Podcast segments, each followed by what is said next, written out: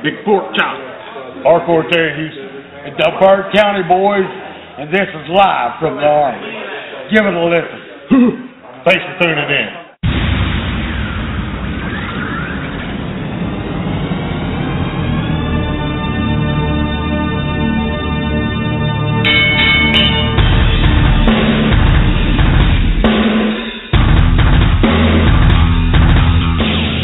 Welcome to Live from the Armory Wrestling Show, the premier podcast of indie wrestling. Maybe you ought to just change the name of the show to the Caleb Conley Show. Our studio line is area code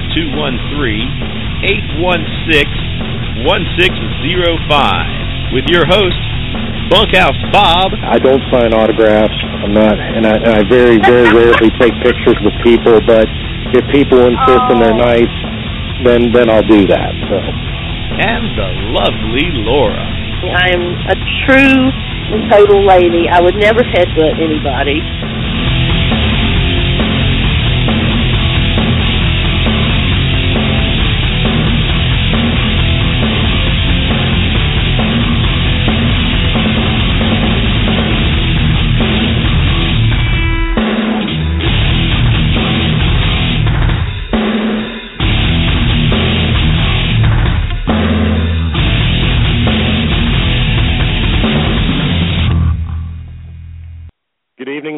Gentlemen. I hope you are doing well on this fabulous Wednesday night. You are listening to Live from the Armory Wrestling Radio Show. My name is Bunkhouse Bob. I am your co host for this show. Usually joining me during the show is the lovely Laura. But due to unforeseen circumstances, Laura cannot be with us this evening. So I do have a guest co-host who will be joining me here in just a few moments, and you guys are probably familiar with him, but we'll bring him on in just a moment. Folks, we've got a really good show for you tonight. Tonight we have Lance Erickson on the program. A lot of you are familiar with him from uh, NWA Wrestling. We also have Atlanta Wrestling Entertainment uh, performer Adrian Armour will be joining us here in just a few moments. The name of the show is carry on my wayward son because even though Laura's not here, I have to carry on and there's no rest for the wicked. Folks, we'd like to thank you for tuning in wherever you may be at and however you may be tuning in. Whether you're listening to us on Blog Talk Radio or whether you're listening to us on iTunes, if you go to iTunes and you type in Armory in the search bar and uh, click the podcast section, and there'll be uh, a couple of things that pop up, and then uh, we're right there so you can listen to us from iTunes. Uh, for our guests that are overseas that want to listen to our stream, you can listen to that stream at www.fnxnetwork.com. We truly appreciate all the support that FNX has given us uh, over the past few weeks. We've had more downloads and more hits on the website than some pop up fly by night company that claims to have naked pictures of Velvet Sky or Melina out on the internet. Uh, if you want to follow us on Twitter, you can do so. Our Twitter address is at From the Armory. And I had to actually write this down so I could remember it. I remember a lot of things, but for whatever reason, the Facebook page always befuddles me. Our Facebook page information is facebook.com backslash live dot armory dot nine. And last but not least, we would uh, certainly encourage everyone to go and support our partner, Strong Style Life Clothing. They did a uh, huge launch of some new shirts, some really cool shirts too. Uh, you can check them out at www.sslclothing.com. Without further ado, I would like to bring in our guest co-host. Some of you uh, may be familiar with him from him calling into the show. He is the host of the Heel Heat Show, and I'm going to bring on right now my good friend George Coles. George, how are you tonight? I'm doing great, Bunkhouse Bob, and uh, and also I have the moniker of Mister Thirteen, Sixteen, Thirty-One, Thirty-Nine. Getting longer and longer. that's right. That's right. You're you're a you're a permanent fixture, a great fan, uh, a, a wrestling aficionado. Always welcome on the show. It's always cool to have George on. Uh, George knows a lot of stuff, and we're going to give George the opportunity to to plug his own his own shows. If you if you're not familiar with Heel Heat on YouTube, uh, George covers a gamut of stuff, and we'll get into that in a little bit. But uh, George knows quite a bit of stuff, and it's always good to get George's feedback on stuff. Folks, our studio number is two one three eight one six one six zero five.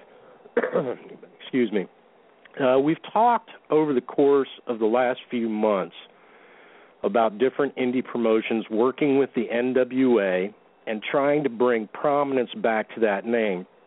Uh, NWA offices announced this week that they were stripping Worldwide Wrestling out of South Carolina of their NWA license after allegedly using the Crockett Cup name and show without permission from the Crockett family. Now, there seems to be a lot of back and forth on this with truths pointing to both sides.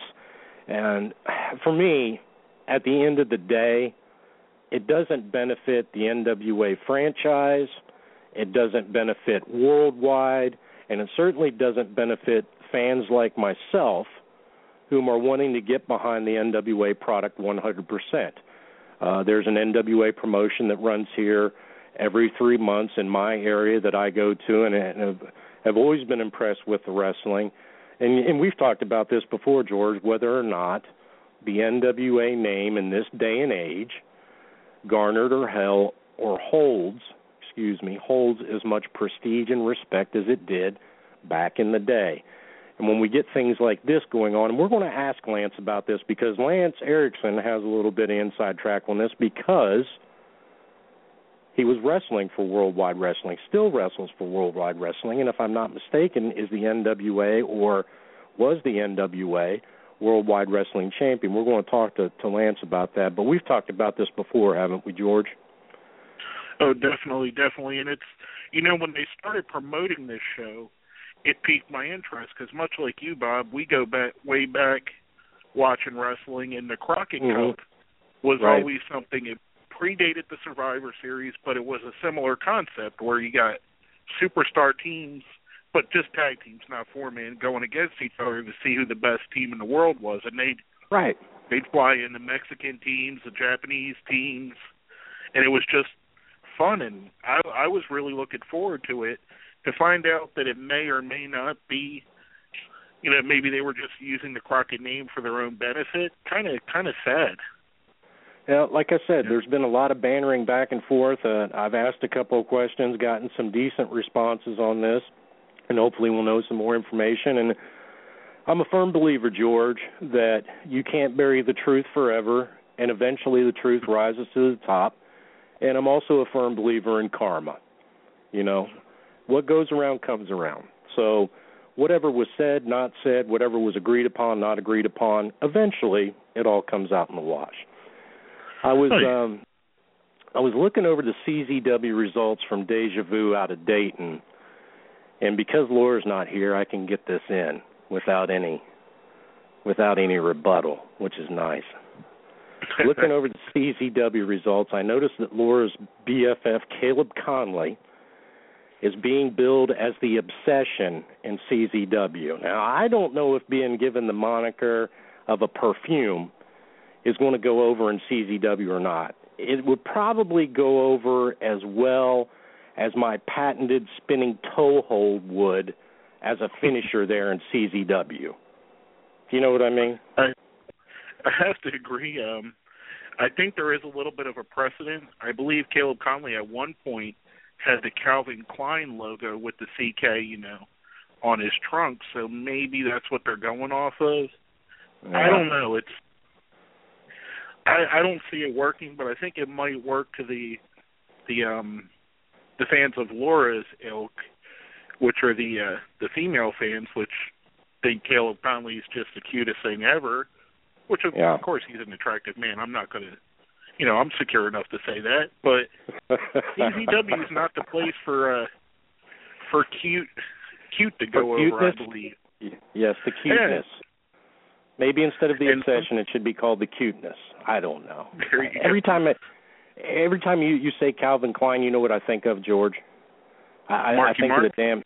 No, no, Marky Mark. I think of uh for some reason I think of Back to the Future and and, and freaking Uh, Michael J. Fox. I I don't know, you know, Calvin Klein. that's the second one. you know.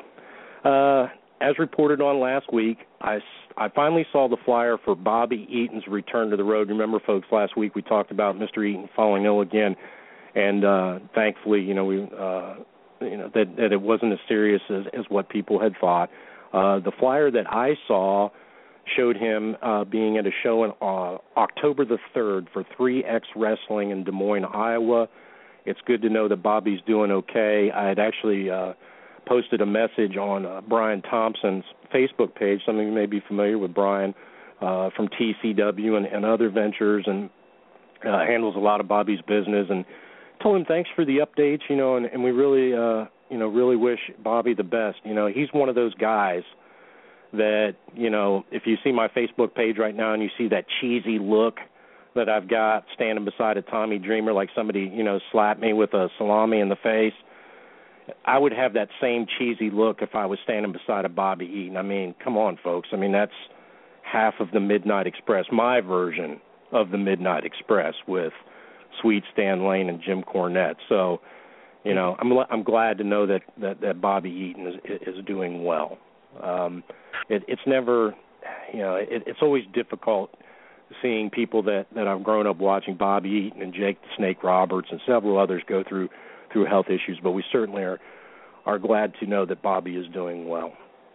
Um, Jake Manning and Freight Train have returned from the UK trip. It's all on Jake's Facebook page.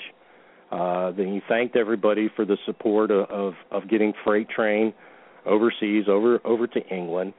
And now say, he says now that the, the work uh, really is going to have to get done in getting all the footage together for the Freight Train documentary. Now, I don't care if you were a fan of the $5 wrestling product or not. I don't care what you think about it. This is what I do know, and I've said this before. George knows this, and I'll go on record again. Had the opportunity to speak to a lot of people in professional wrestling. Very grateful, very blessed, very humbled by the fact that I've been able to be able to speak to people and, and, and be a part of their world. Freight Train is probably, not probably, is one of the most humblest, honest people that I have ever spoken to in the wrestling business. The guy has a heart of gold, and he truly enjoys what he does, in spite of what anybody else thinks about it. That's pure integrity. So I'm just throwing that out there for people. You know what you know about Freight Train, George.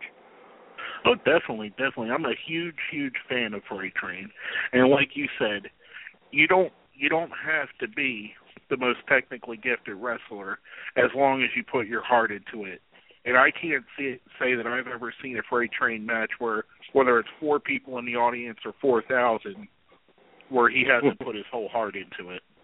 Yeah, yeah, no, and and you know he's just, you know, I met I met him at uh, at WrestleCon down in New Orleans and got to chat with him for a little bit, and uh, and the guy's just the guy's just awesome. I mean, he, he's just genuine. That's that's what he's 100% genuine. You know, it's it, it's hard a lot of times in in the wrestling business to find somebody that is truly genuine in that regard. He he just he he has no filter. You know, that's that's especially a, especially in a world full of uh rear end kissers and phonies that'll say or do anything to put Yeah. their self over. yeah. You know, guys, guy like Freight Train's a fresh breath of fresh air, and I love every. I love the five dollar wrestling. I think it's I think it's great. I think it Mhm. sheds light on a bunch of wrestlers that otherwise wouldn't get light shed on them, Uh-huh. and it shows that you know it's just fun wrestling. Sometimes It is. wrestling can be fun, and it can and be I funny. think that's that's right, and I think that's where where it gets lost in translation. But I think that the the sign in the locker room will always stay where it is, the one that says no pile drivers. I do believe that. so, um, rumor mill is running around about Jeff Jarrett's GWF promotion.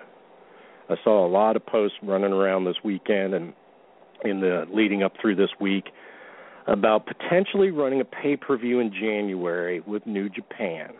Now we don't deal in rumors here, so folks, if you if you're a first time listener, first of all, thank you for your support.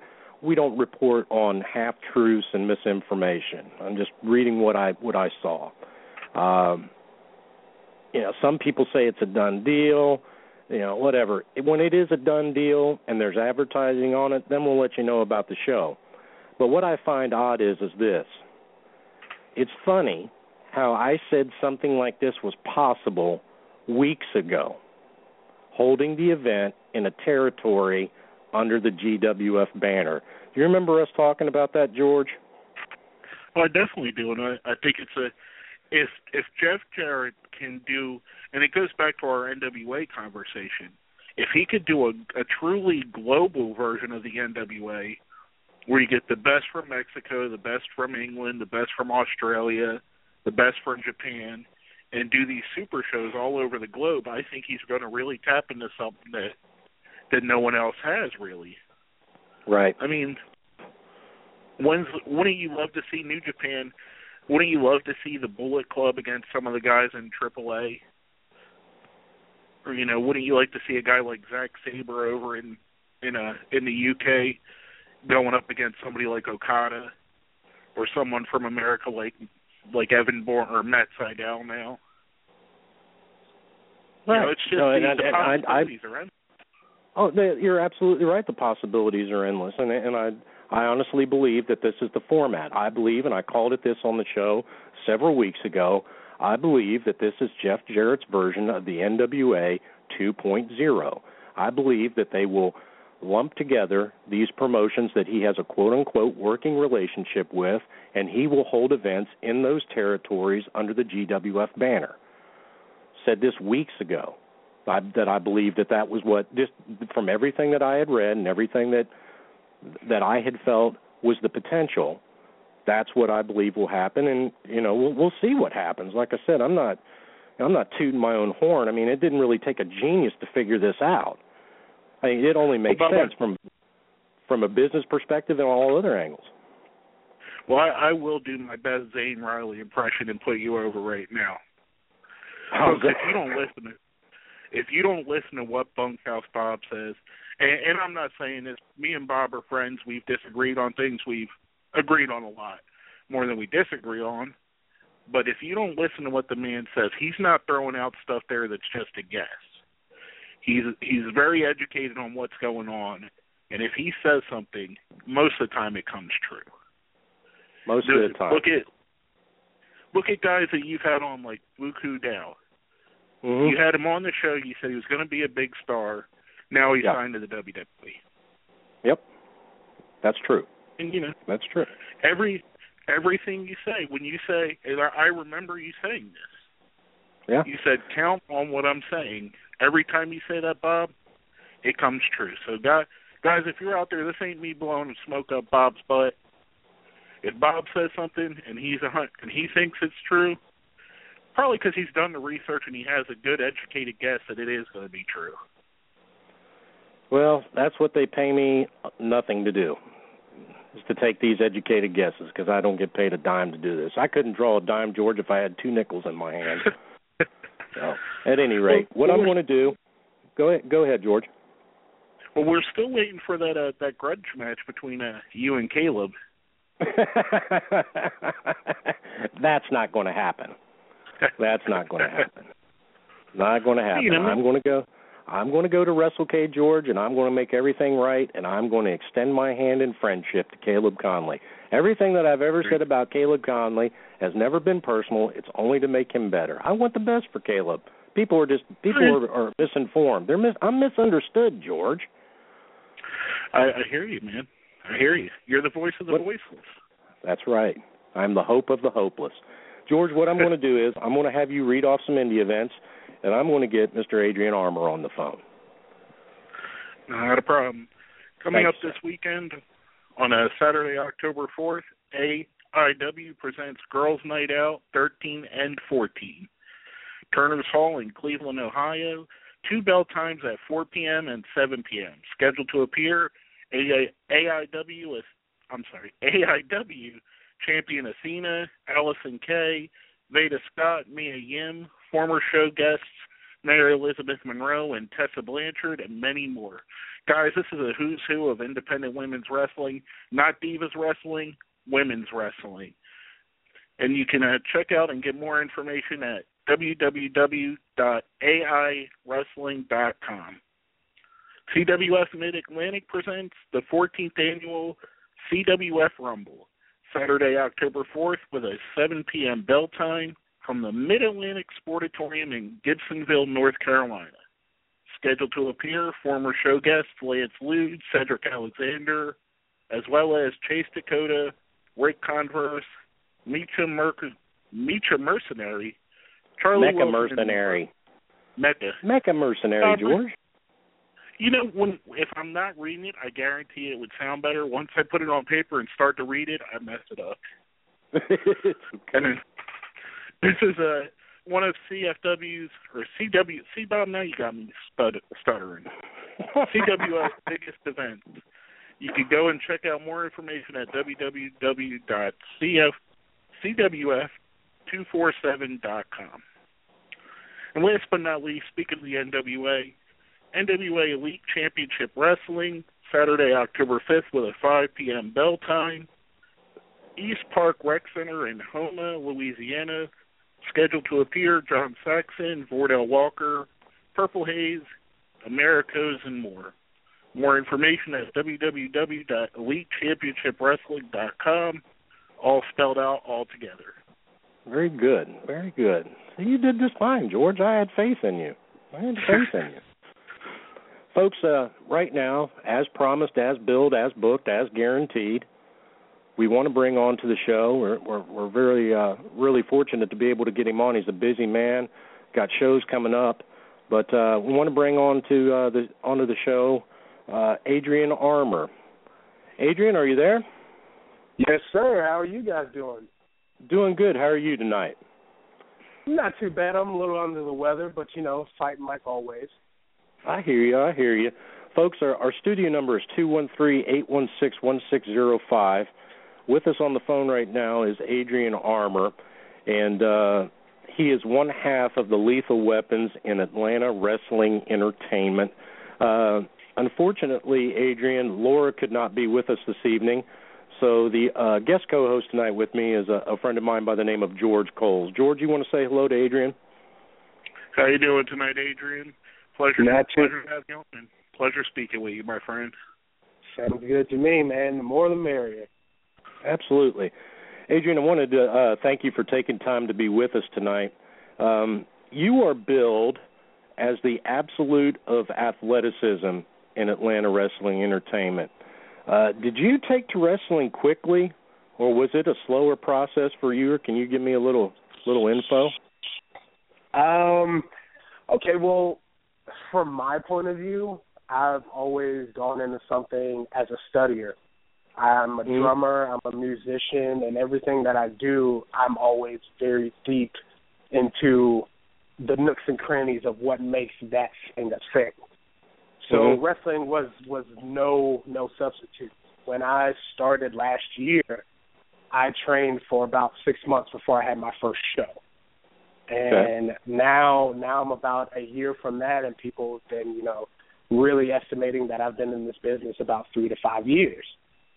Uh when it comes to something that you love, you know, you you pick it up as fast as you want it to. As long as as long as you want to do it, you'll do anything you can to keep making that next step towards your next goal. So to me, the easiest things was of course, you know, learning the moves and all that kind of stuff, but it's about being that breakout person that's that's somebody that no one hasn't seen.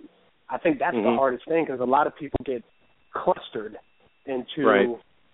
groups, and then that's when you get to you know you get lost. So it's Right. all about being that breakout person, and that was the hardest thing to learn to separate myself from the pack. Right. It's funny that you should mention that because I saw a clip with uh, Kurt Hawkins the other day, and uh, he had said that said the very same thing about being at Ohio Valley Wrestling, about how cutthroat it was and backstabbing it was, guys trying to put them over put themselves over at the expense of other guys that were you know within mm-hmm. the promotion. So you know trying to you know get noticed. Um, can you tell us uh, a little bit about your training and what it was like for you and, and who you were trained by?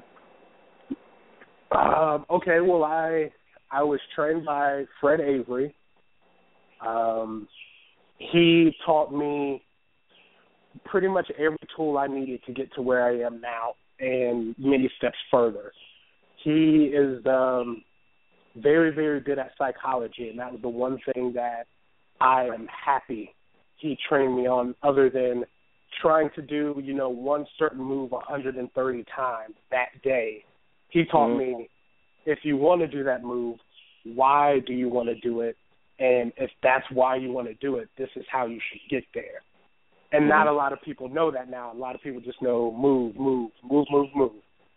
So uh, we trained two to three days out of the week for about two to three hours, and of course we did we did our running, we did our cardio, we did our bumps, we did psychology talk, we did promo talking, but a lot of it was on we went as hard as we could every single day, and from the minute striking the time to start to the minute past, if not an hour past striking till the end, we just kept going.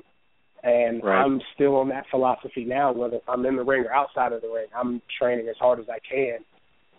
Um, now my training regimen in the gym is about six to almost seven days a week, if not doing cardio, lifting weights, if not in front of a mirror practicing things just to make it crisp on my side and on the other side.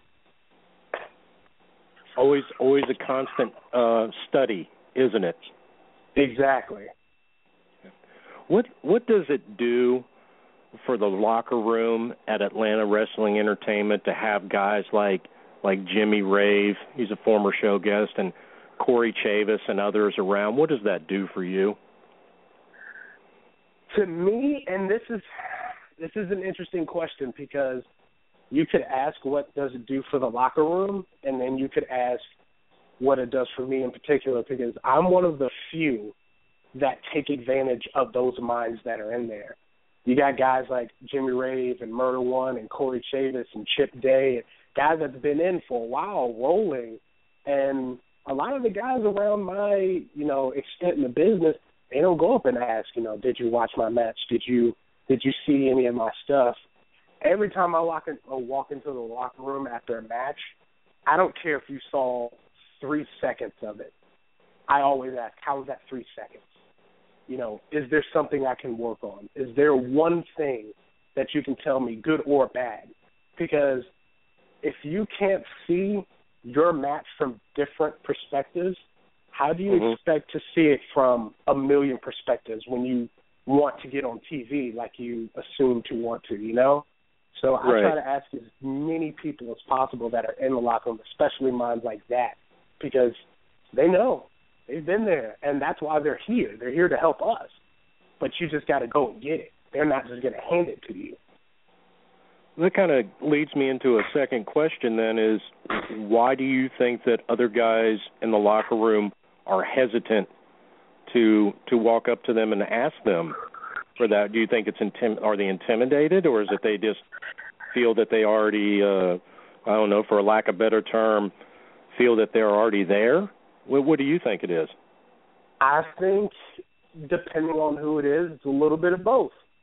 There's some mm. guys that I've run into that feel like they got it. They got it in the bag. They go out there, they do their thing. There's nothing wrong with anything. So they don't bother to ask. They don't bother to ask even the referee how it was. And then there's other guys that are kind of in their shell. They put on their headphones, they sit in the corner, they they change, they do their match, and then they leave. Um, I've seen a lot of people that are a mix of both.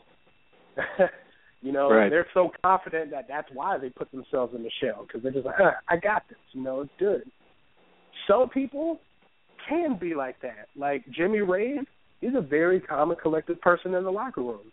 It's mm-hmm. because he can. He's earned that right. Others try to imitate that, and it doesn't go too well once they actually get into the ring.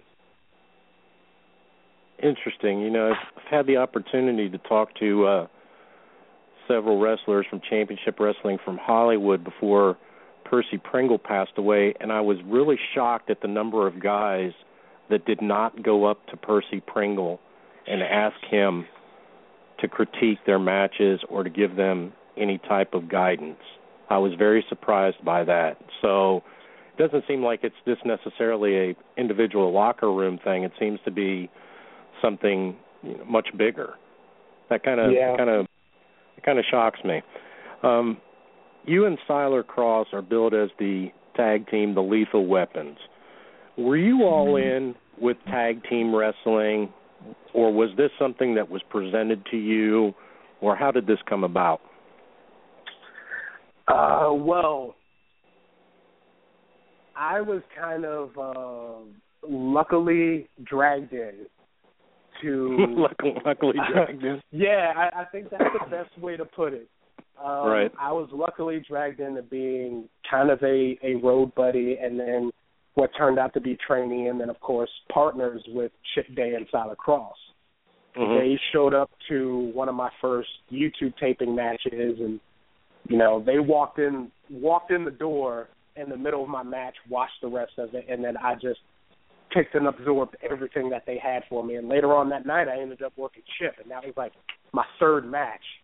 So I'm sitting Mhm. here thinking, wow, this is my third match. I'm working Chip Day. You know, it's kind of a big deal for for someone that hasn't done anything. So um I got to be on the road, travel to shows with Chip Day and Siler, and uh, sooner or later, just natural chemistry wise, Chip and Siler were already in a tag team.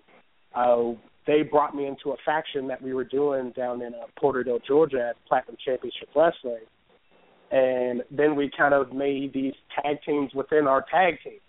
So then the Mhm. Lethal Weapons came up between me and Siler, and that's Mhm. it was it was something that just happened naturally. It's a chemistry thing. It's a brotherhood thing because we we we live together, we train together, we hang out together. You know, so in the ring, it's easy. There's no Mhm. communication on our part. It's it's natural, and most guys that get grouped in the tag team, you know, take years to be able to develop that because most of the time, if they just get smashed together, they see each other in the ring, and then that's about it Right. but with us it's it's nothing like that at all so it was i'm glad it wasn't something that was just approached to me and was like hey do you want to just start tagging with this guy because to me tag team wrestling is all about chemistry that's how you make matches Right. so the fact that we just have it naturally makes it work every time Very cool. You, uh, Adrian, do you feel like taking a call from a listener? sure sounds great Right. Let's see who this is. Well, this number looks awful familiar. Hold on. Hold on here a second. Live from the Armory, you're with uh, Bunkhouse Bob and Adrian. Hey, Bob. Girl, you're supposed to be taking the night off. I am. but I just wanted to call in and tell you and George International Calls that you are doing an absolutely fabulous job, and that next week we'll talk about all this Caleb Konley dragons in the mud. We'll talk about that next week. Oh, Lord. And um I did have a question uh for Adrian and I hope I don't steal a question from you or George. Uh hey Adrian, how you doing? i'm doing pretty good how are you I'm doing just fine. I got to meet you at PWX. It was a pleasure to meet you. I'm looking forward to hopefully seeing you back there very soon. i i hope so as well it was a pleasure meeting you as well It was awesome. I have a question about your new shirt. okay Tell tell me about that and how all that came about. Okay, so we're referring to the new one we just released on ProWrestlingTees.com, uh, the new Power Ranger shirt. Okay, well, um, within the within the tag team of the Lethal Weapons, of course, I'm the youngest guy. I was a '90s baby, so our influence in merchandising are kind of to uh, to swerve that kind of direction. Um, we our signature pose, of course, is us putting our finger in the air, showing that we're the best, not showing that we're number one, because number one is not a comparison to where we are. So, in tribute to my 90ness and and our finger, we made a legit Power Ranger suit shirt available in all five colors: red, black, blue, pink, and yellow. And for all the people that want to laugh, I'm actually the Pink Ranger, and Silent Cross is the Yellow Ranger. So, but yeah, the the inspiration is always a, a group effort. We're always just brainstorming on what's the next big thing, not what's lights something up, but what is the next big thing. And we figured that was that was a gold strike. Awesome. All right, Laura, are you going to go back to your evening off now? Yes, I am. I won't be a bother. I just wanted to call in and say hey to Adrian and say hey to you and say hey to George. And once again, you guys are doing a great job. And I will see you guys next week. All right, girl. Enjoy your time off. We'll see you next week. All right. Okay. Bye. Bye. Bye. And there goes Laura, a glutton for punishment, slave to the grind. Georgia, George, you want to go on with your question, sir? Oh, definitely, definitely. Adrian, uh, kind of touching back on something that Bob mentioned a bit ago. I've seen that recently you've been in the ring in a few matches with Murder One. What is it like to get in the ring with someone with such a with such a respected veteran like him? Um, I have answered this a lot recently, and the biggest word that comes to mind is lucky.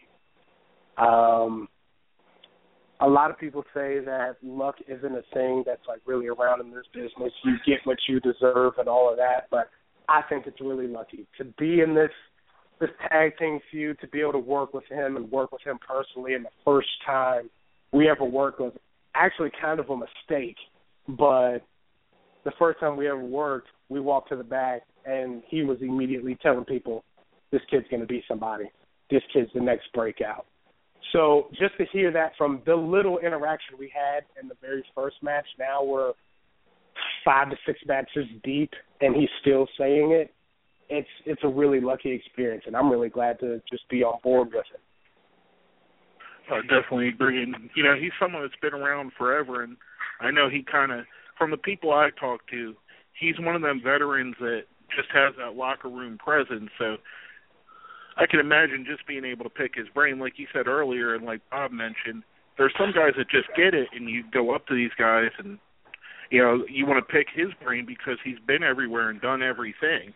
Mm-hmm. Now, uh, I wanted to mention you have. I know that you have a Twitter, Facebook, and YouTube accounts.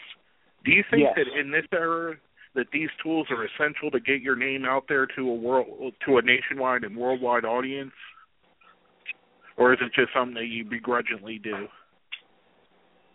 I think it's absolutely necessary because I've told a lot of promotions this. I've told uh because when we go to new shows, we immediately offer a a free promo straight to our YouTube channel. And we plug it on our Twitter and we plug it on our Facebook because technology is the key now. You know, no one is at that point where you see a very good segment on Raw and you call on your phone and say, "Hey, you need to turn the Raw." Now it's, "Hey, I'll send a Facebook message," or "Hey, I'll send a tweet or a text." So you have to be up to date with the time, or you're going to get lost in the shuffle. So to me, having a Twitter that you're very active on, so when your fans jump on and they tweet you and you tweet right back, these are the same people that feel that you're larger than life. So if you give that little bit back, that that grabs them even closer to you. Same thing with YouTube. If one of if one of your friends want to show another fan, you know, this is this is what my friend is doing, they can pull it up right there on their phone, and right then you have a new fan instant. So to me, keeping up with the technology, being active, I think it's a complete. Social media is the key now. It's whether it gets your name out there in a good way or a bad way, but it's the key.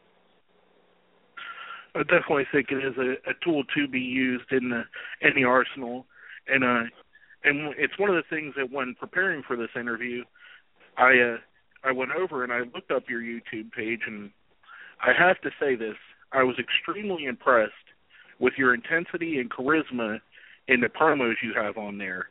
Is that something that came naturally, or do you ha- how or do you work on that all the time to get better and better? Because I thought, like you said, it seems like you're coming off like a veteran, and you've got that you've got that it factor that just comes through the screen and grabs you. Thank you, thank you very much. Actually, what's what I tell everyone that kind of puts puts them a little bit back. All my promos are one shot, one take, and I upload them up. Um, I don't rehearse. I don't write down on a script and try to read through them because then it's rehearsed. It's not natural. You don't you don't get that natural vibe from reading off a sheet of paper. You know, I literally just put myself in a mental prep zone. I walk in front of my camera and I do it. And sometimes I'm not too confident in it, and other times I am. But to me, if you can't deliver something straight from the heart, no one's going to believe it. So you have to put yourself in that mindset that whatever situation you're in, this is a real life situation, and you need to convey that through a camera, through a phone, through a microphone. In the ring, psychology wise, that's how it always should be. And ever since I was a kid, I was always told that I'm a storyteller from my parents, my siblings, that you're a storyteller. You're over exaggerated and with with your hands and your voice. So I think since birth I was cutting promos as as a little kid. So now that I'm actually being able to do what I've always wanted to do, being in front of a camera is easy. And it kind of, kind of from what you're saying, it kind of reminds me of an interview I've seen with Jay Z before, where he said, you know, when he started out, he would write everything in a notebook, and he would come out and he'd make these very formulaic songs. But then when he really broke through was when he would go in and just listen to the beat and do what the beat would say, follow it mm-hmm. with what he felt from his heart. Kind of, you know, an, an entertainment thing, same similar thing. And I, like I said, I was I was blown away by how great they were and how how impressive you you come across. And you definitely don't come across as someone that's only been in the business a year. You definitely come across an experienced veteran. Well, one of one of the things I like to do in anywhere I am is survey my surroundings. So I'm always watching local wrestling, you know, as far as towns, states, anywhere that's close to me, and of course farther. I'm always watching to see my partners as well, but also to see where my competition is. If someone is getting booked on another show that I want to get on, I have to look at where that bar is on that show. So I can work to that part, or if I'm past that, I need to talk to that booker and I need to say, hey, your your level right now is a six. I can take you up to an eight. You know, just give me give me this booking and I, I can show you. And one of the things that's really been lacking in independent wrestling is promo skills and mic skills.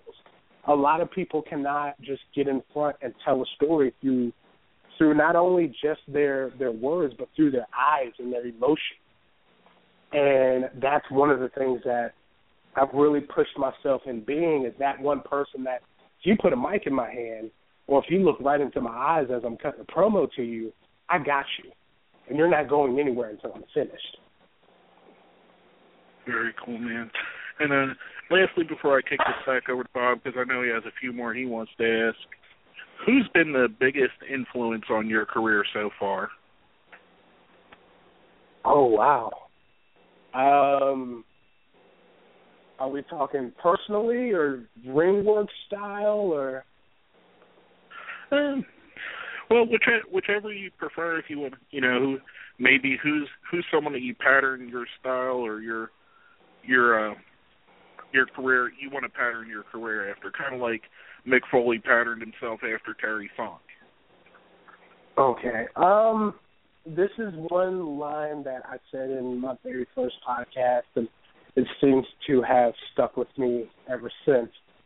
I have done my very best to appreciate those that are around me, those who have set the road for me, especially guys like all the way from Harley Race and Hulk Hogan and Dusty Rhodes all the way to The Rock and of course John Cena and CM Punks because they've made this business where it is right now.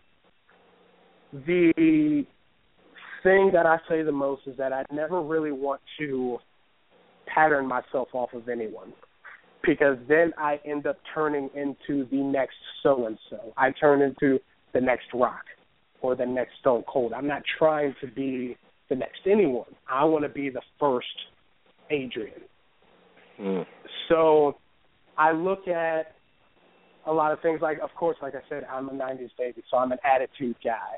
So I love rock, I love Stone Cold, guys like that. But I really try to take everything from New Japan to the local indies to you know European style wrestling to technical wrestling to high flying. I try to bring it all into one person because that's what makes this unique little bundle to where you almost can't predict what I'm going to do, but you're going to continue watching because you want to find out. You, man. That's a that's actually a great mindset to have, and and I enjoy it. Like when I was watching you, I that's one of the reasons I wanted to ask that question because I couldn't see a direct influence. You know how you watch somebody, even a guy like Ricochet, who's one of the best in the world.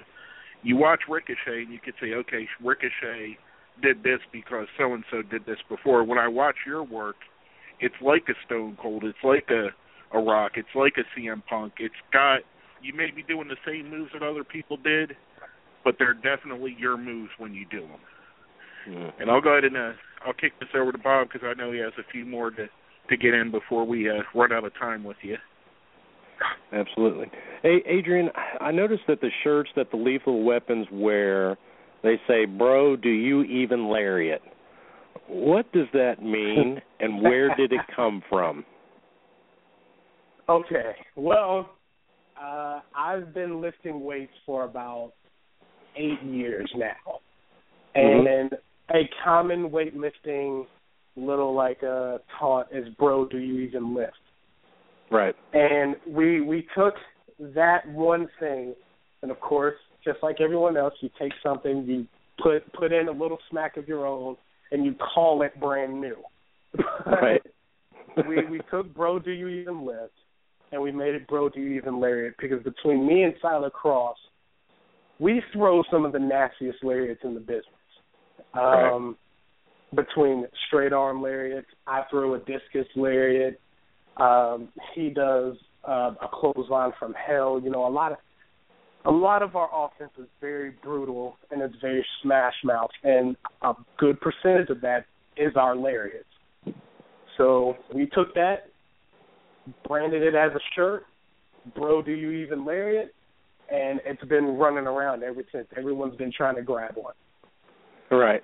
I I, I think it's cool as hell. I, I, I when I first saw the shirt, I was like, "Come on," you know. It, it's good. It's good. Um, I have to ask this: Do you have a funny Josh Wheeler story you can tell me? If you don't, you can make one up. um, the funny thing about Josh is that I've I've heard scattered pieces of stories, and I think it's been done that way. So I almost can't tell full stories of things. Right. I understand perfectly what you're saying. But Josh is a very unique character, especially backstage, especially at AWE, because this AWE is his brainchild. It's his baby, so he's he's on high alert all the time, and it's sometimes you can't even get full real sentences out of him. But um, he'll he'll go on he'll go on one subject, and then he'll just hit on another subject in the same sentence, and you just have to kind of follow the roller coaster as it goes. But That's- Josh Josh is a really good guy, and he really works. Just the product in AWE itself shows the how hardworking the team is. Really pulling this promotion, making it what it is, and just taking a step up every single time. Well, you know the thing with thing with Josh that I've learned is is that the the gears of the mind change rapidly. And Oh, the the other thing that the other thing I can tell you is is that there should be a sign in the locker room or around his area that says no coffee or no energy drinks on show night. no coffee, no energy drinks on show night. He doesn't need any. He doesn't need any. Now, looking at the uh looking at the upcoming bill, Atlanta Wrestling Entertainment, Saturday, October 18th, the old Buffington School Gym in Canton, Georgia. Do you know who you're going to be facing on that uh, on that show? I do. It's a very stacked show. It's something I'm really looking forward to. We have Drew Galloway coming in to face mm-hmm. uh, Jimmy Rave. That was officially made an Evolve title match. So Ooh. that's yeah, that's a big deal there. You got Chip Day working uh Corey Hollis, which is another big match that's happening a lot recently, but it's first time in AWE. And myself and Tyler Cross and the Lethal Weapons are going to be facing Curry Kid and his tag partner in the Heartburn Express. And it's two fast lucha guys that are going to get slowed down really quickly by a few lariats, probably a few spine busters, and then we're going to have to carry them home because they're they're going in with some with some heavy hitters, and there's some little guys in there. Okay, I want to grab this call real quick because I think that I know who this is. Hold on one second, Adrian. All right. Seven oh three. You're on with live from the Armory with Adrian Armour. How you doing, brother? Good. How are you? Doing well. This is Lord Everett DeVore. How you doing? I'm doing well. First time listener. Uh, good buddy of mine told me to check out your podcast, so I thought I'd give it a listen, and I like what I hear. Well, thank you. Did you have a question for Adrian tonight? Um, actually, I just wanted to touch base a little bit, uh, if you don't mind, on uh, what you guys were talking about earlier about the NWA situation and whether it holds any regard that it did in the past. Okay. Can Uh, can you give me can on you give me like level it still holds Can you- some. Uh, I'm sorry. can can you give me like two minutes and we're going to wrap Adrian up and I'll come right back to you. I promise. Oh, absolutely. Okay. Hold on just one second for me. Hmm? All right, Adrian. So Saturday, October 18th, stacked event, Atlanta Wrestling Entertainment. I know that uh, I know that Josh had told us last week that if you are going to the Ring of Honor show that is coming to the Georgia area and you've already bought that ticket, that if you took a picture of the ticket or took a picture of the email and you sent it to Josh, that you could get into the show for five bucks. Um, Five bucks. five bucks. You can't beat that. can you? Yeah, you can't beat that. You No, you go to many wrestling promotions and you're you're getting charged ten, fifteen, twenty, eighteen. You know all all the five bucks. Can't Right. beat that. Okay. Now, if folks want to uh, get a hold of you on social media, Adrian, find out a little bit more about you, how can they do that? All right. Well, just like mentioned earlier, I have a YouTube account, which is youtube.com slash Adrian Armour, where you can find all my, my matches and my promos. Also, you can go to facebook.com slash Adrian Armour. That's my biggest social media outlet. Everything gets put on there.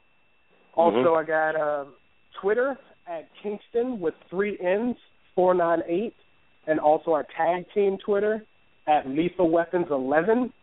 And then, of course, to get all of your Lethal Weapons wear, merchandise, funny T-shirts to make people laugh, or things to represent shows that were close to you as a kid, you can go to prowrestlingtees.com slash lethal weapons and get all of that there.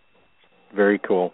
Very cool. And the last thing that we uh, always ask all of our guests to do, Adrian, if you could record a little bump for us, if you could say something like, This is Adrian Armour, you're listening to Live from the Armour Wrestling Show, or some type of variation of that, we would greatly appreciate it. You can go whenever you're ready.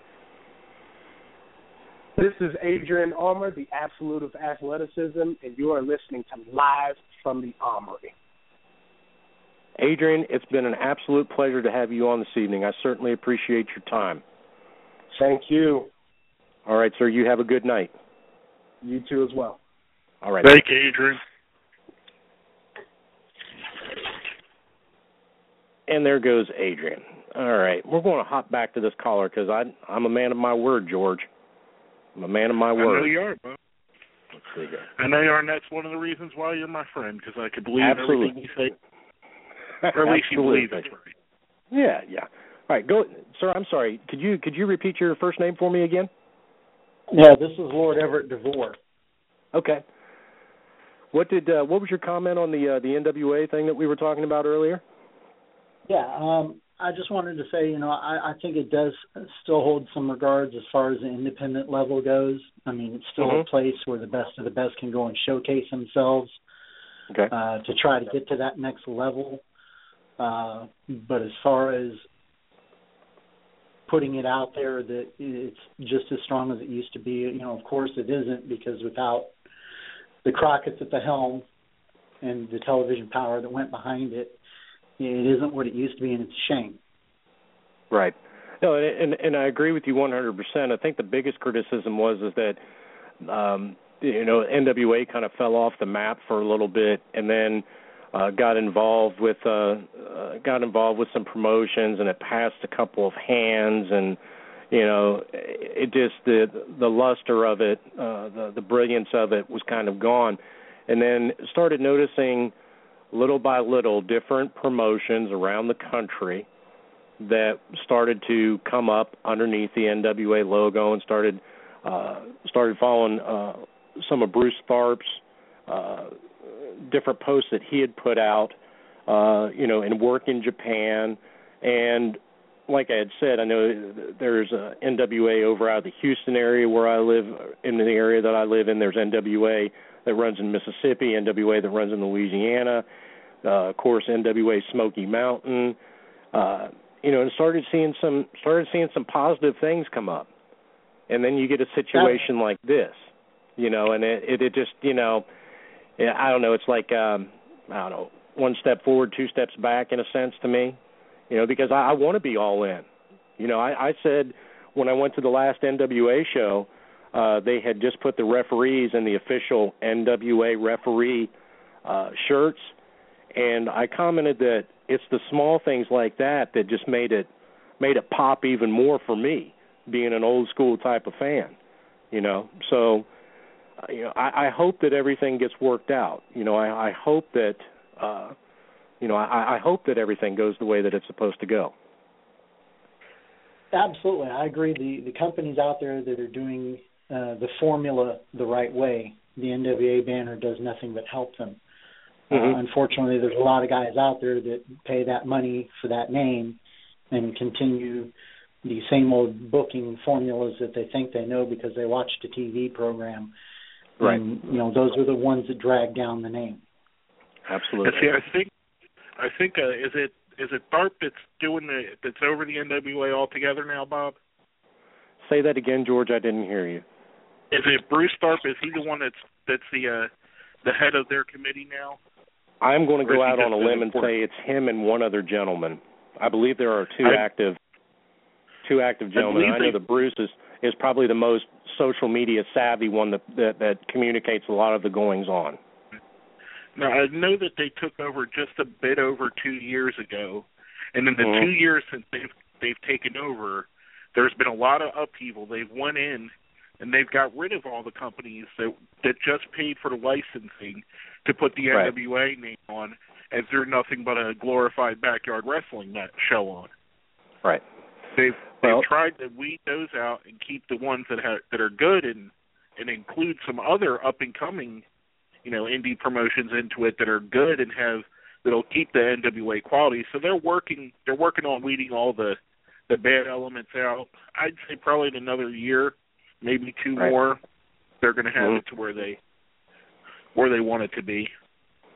Well, sir, I, I certainly appreciate your call this evening, and we're we're going to go to somebody that knows probably better than what I do, and I am really looking forward to this, folks. Uh, joining us right now, I just see his number pop up.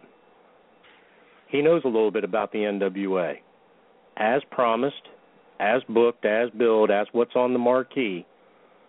Lance Erickson is joining us. Lance, how are you this evening? I'm doing all right. How are you, Bunkhouse?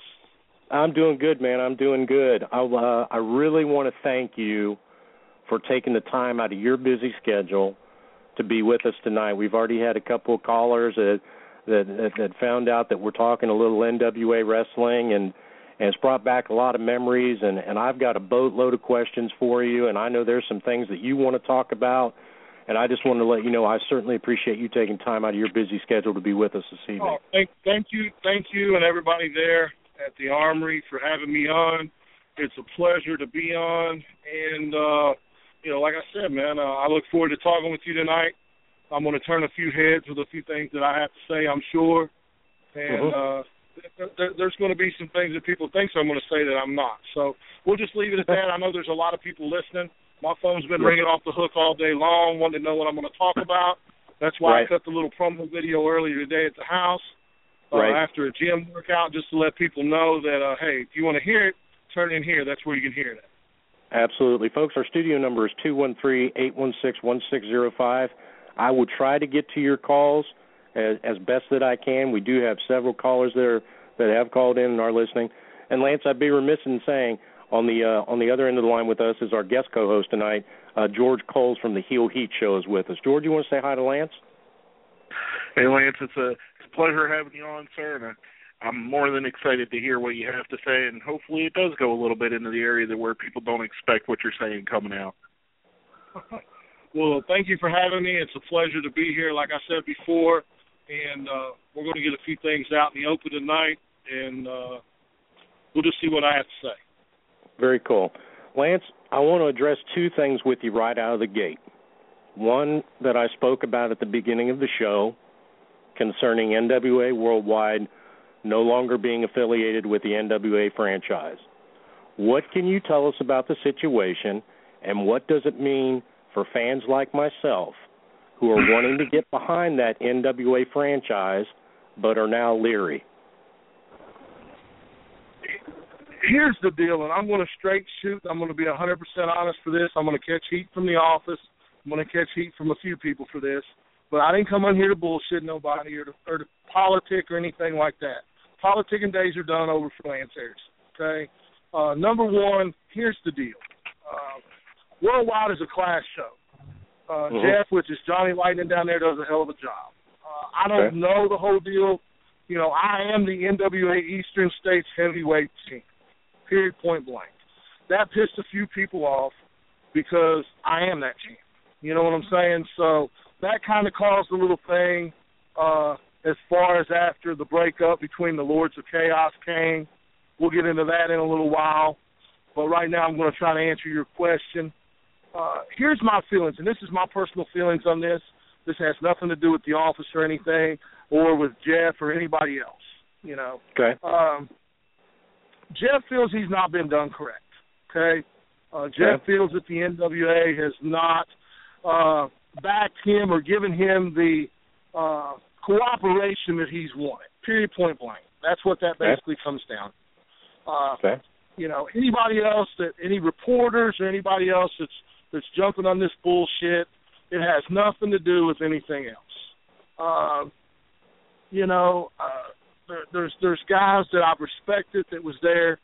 There's guys that's left. Um, you know, there's people that are that I respect very much that are calling get Jeff Goose, this and that. Let me tell you something.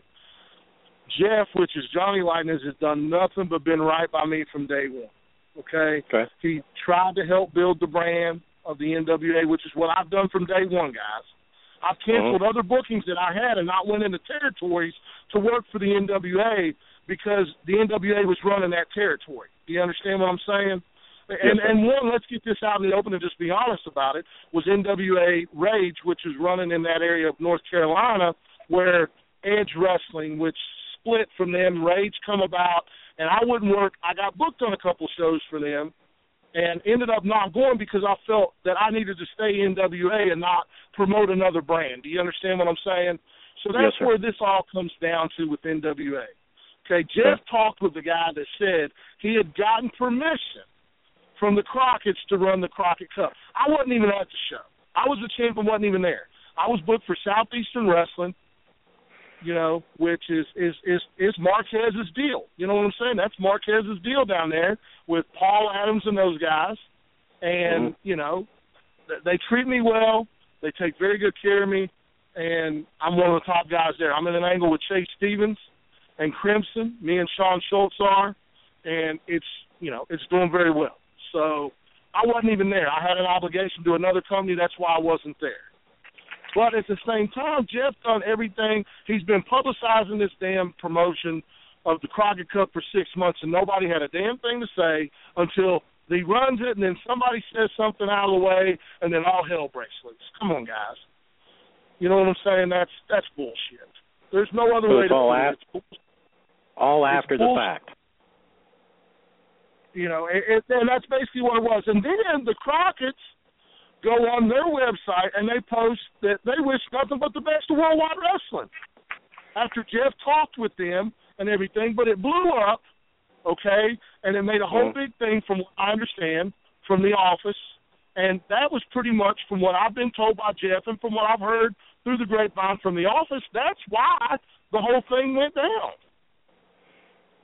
Okay. So, you know what I'm saying? I mean, No, and I, know- I know what you're saying, and it, and I've seen the posts. I I've saw the bannering back and forth, and I've been on the Crockett page, and and I've read the post myself, and I actually commented on in one of the posts. opinion, in my opinion, Jeff done nothing wrong. He did Okay. nothing wrong whatsoever. The office is upset because of some shit that was called in supposedly by another wrestler, which I'm not going to name, but and and that you know, oh, there was no permission. I don't believe mm. Jeff would have run the thing without having the permission from somebody. And this Craig, whatever his name is, supposedly giving Jeff named the guy. Jeff done everything. Now Jeff's dealing with other guys, you know, as far as this bullshit about guys not getting paid and all this at worldwide. My payday's always been there. Never had a Right. problem with my payday. It's always Okay. been there, but I've been one of the top guys for Jeff. So I don't know. I can't speak Right. on that. That's not my business. I don't want to speak on that. Because Fair some enough. of those guys that are complaining about that are good friends of mine. Very good Right. friends of mine. And I have nothing but respect for those guys in the ring. So that's between Jeff and them. That's between that office and and and and, and them. It's not between me. You know what I mean? I have nothing to say about that. Fair enough. Fair enough. But The- the Crockett stuff, I don't believe Jeff done anything wrong. This has been coming for a little while. Uh, you know, Jeff doesn't feel that that the office has been fair with him on things, and that's where that broke down. Uh, amid the controversy and people going and throwing him under the bus, you know, Jeff's done nothing wrong to be thrown under the bus, Bunkhouse. That's bullshit. And the people Fair that enough. are throwing him under the bus were supposed to be his friends, and that's the problem with this business today. Is the boys don't stick with the fucking boys. Hmm. The boys will run to the fucking office and kiss the office's ass to get what they want. That's the problem with my business today. Is people run to the office and and and and, and kiss their ass when they don't need to. Let your Mhm. work rate, let what you do in the ring and how you draw and the way you carry yourself get what you want. Not because you kiss somebody's ass. Right. No, I, I think that's fair enough. I think those are fair statements, and that's what we do here. We provide the open platform. The second thing that I wanted and to I'm not address. knocking the NWA office. Don't get me wrong. right. That's no, between no, them I, and them. I, have nothing to say about that. What I'm I- saying I is about some of the so-called wrestlers that do wrestle for the NWA that are kissing people's ass to get what the fuck they want. Right, right. Now, the the second thing that I wanted to men- talk to you about, and, and you you mentioned it briefly right off right off the bat, was that you and Damien Wayne are no longer together as the Legion of Chaos. Can you tell me what happened from your perspective? Okay, this is the first time this has been talked about where you can hear it straight from the horse's mouth. Period. Point Okay. blank. I lied to the fucking office. Okay, let's get this out in the open. It's it's it's Okay. it's common knowledge. If you know me, you can look it up and find out. I'm a convicted felon. No no no no no reason to lie about it. I made one mistake in my life and it cost me 15 months of my life. Okay, I'm a convicted felon. I live with that shit every day. Okay, I made a mistake when I had to deal with the DOC in the in the state that I was dealing with it with, they told me that they they, they just that the passport people had to get one thing done. We was booked in Japan. We were supposed to go on October 13th when and in November when Chase Owens is born. Okay, let's go ahead and uh-huh. break all kinds of kayfabe here. Okay, we was booked. They wanted me and D Dub. They asked for me and D Dub. Okay, we was getting ready to go there. We worked our ass off to get there. Damien worked his ass off too. Okay, so we was getting ready to head to Japan. D Dub got his passport. He took care of some personal issues. He hadn't got his. It was my turn. I was doing everything I could to get it. Okay, anybody that's been to Japan and dealt with New Japan is going to tell you that if you don't do stuff on their time, they're going to they'll take your book and they don't give a shit. They've got 50 more guys waiting. Okay. Right. So when my passport didn't come in, bunkhouse, this is the God's honest truth. I lied to D Dub and I lied to the office both, and told them, hey, passport's on its way as soon as it gets here. Blah blah blah, which it was coming. I had one paper that that had to be signed by one of the DOC in the state of West Virginia. Okay, I was waiting mm-hmm. on that paper to be signed and released because I could not go to Japan. I could go to uh, England and some of those countries, Britain, different things, but I couldn't go to Japan without this company, without with this company, without this paper being signed. Okay. Right. The people at the DOC are not going to get in no hurry to do shit. They don't give a shit to you. You're a piece of shit. You made a mistake. It doesn't matter if you made a mistake. And I'm not a bad person to the people that knows me. But I did make a mistake. Okay, cost me my right. time. I done my time, done my parole. That's eight years behind me now. Okay, but I had to wait on this piece of paper to get signed. Well, guess what? It didn't get signed in time. The cutoff date come, and I lied to the office. I take full responsibility as a man for that. DW had right. nothing to do with that part of that. Okay, nothing at right. all. It was it, he he got screwed just as bad as I did.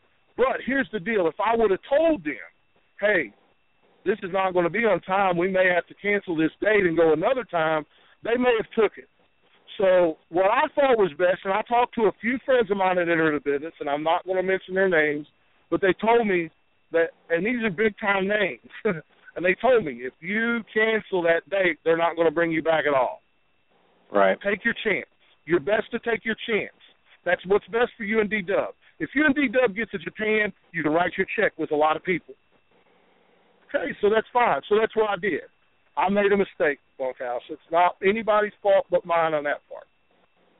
That's my fault, and that's where the shit started. Okay, and then you know, me and D Dub had been having some personal issues. Being honest with you, going back for probably a month or two before that, we hadn't seen eye to eye on a few things. Um, we actually had a custom match one day on the phone.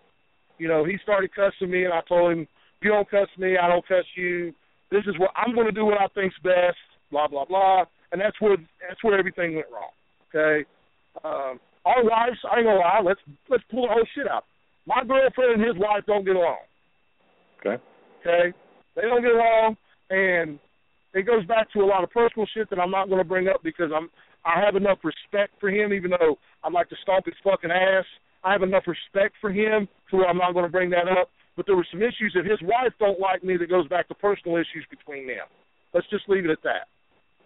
Okay. Okay. No, that's fair enough. There's an old saying down here. Don't piss down my back and try to tell me it's raining. I'd much rather have you stand face to face or over the phone and tell the 100% God's honest truth than climb up a tree and lie to everybody. Do you know what I mean? Uh oh. I think Lance has dropped. Hold on a second here, folks. He was burning up the phone line, telling the truth, and the phone call dropped. And sometimes that happens. That is the perils, folks, of uh, of live podcasting. Hold on here one second. We're going to give him one moment here to call back in and keep an eye on us here. He was shooting straight with us, folks, and I appreciate that honesty 100% you can't you can't fault a man. You can disagree with a man, but you can't you can't fault them when they're telling you the honest truth as they see it. There he is, right there. Hold on. Sorry, guys, I'm traveling. No, I had some stuff to take care of today. I apologize. I didn't mean to lose you. If I do, no, I promise I'll call right back in. I apologize. That, that that's not a problem. What what I was saying to you was is that there's an old saying down here in the South: "Don't piss down my back and try to tell me it's raining." I would much rather have you be 100% honest with us just like what you were, than climb up a tree and lie to us. So I appreciate your honesty and integrity. Yeah, but getting back to what I was saying, and, and that's where everything comes. So, uh, next thing I know is the day comes. I get a I get a text from Bruce Tharpe who says, Haven't received anything in the mail today. They're going to cancel. So I guess Okay. D Dub gets D Dub gets, you know, he gets a text too. Sorry, you guys are going to be canceled. So he decides instead of, you know, we had three of the NWAs. We was the United States Tag Champs, the Mid Atlantic Champs, and the Worldwide, which was the e- the Eastern States Champs, Tag Mhm. Champs. He decides he doesn't want to do business, and he's just going to take his ball and go home. You know, I've had enough of the politics, blah blah blah, blah blah blah, blah blah blah. You know, Right. um, DW and and and you know I'm in a heated a heated angle with Chase Stevens, but he's still probably one of my best friends in the world. You know, no Mhm. bullshit. Him and him and DW I thought was my two closest friends in the world. Okay, talk to them about anything, could tell them anything, and they'd have my back every day. Mhm. I was wrong. Okay, uh, Right. Chase Stevens is still there. DW's not. Uh, DW just picked his ball up and walked away from the hottest. And I'm not bullshitting. We was the top tag team on the independent scene. We was getting calls from everywhere, people wanting us to come. Uh, you know, the NWA believed in us because if not, they wouldn't have been pushing us. You know what I mean? They wouldn't have been helping us to do what they want. But we Makes got sense. the Japan deal on our own. You know, now people like Jax Dane, Rob Conway, uh, Bruce Tharpe, Chris Ronquillo, they all vouched that we was a top, you know, we was a top tag team, or New Japan wouldn't want anything to do with us. Right. But at the same time, we went to Houston and to San Antonio and worked in front of them and had two hellacious matches against the Sons of Texas in Houston, which was on the the the the, the invasion angle stuff that they done. And then we went the next night and worked for uh Brandon Outlaw, BOW down there, and we worked a four-way tag match and ended up with us and Lance Hoyt and uh Davy Boy, you know, Mhm. again, you know, against us, and it, it was basically an elimination match. It come down to us. We had a hell of a match. They beat us, but you know that right there helped set us to where we needed to be in the in the world tag title scene. Um, That's a, we got a lot of we got a lot of respect for those two matches, and that right there set us on the map on where we needed to go and what we needed to do. And me and DW traveled more than anybody else in the NWA. There's nobody, nobody called and got our fucking bookings for us. We got our own bookings on our own. We took Mhm. pay cuts to try to promote the NWA, and I'm still promoting the NWA brand. And the office is upset with me right now. I understand that. I don't blame them for being upset with me because I lied to them.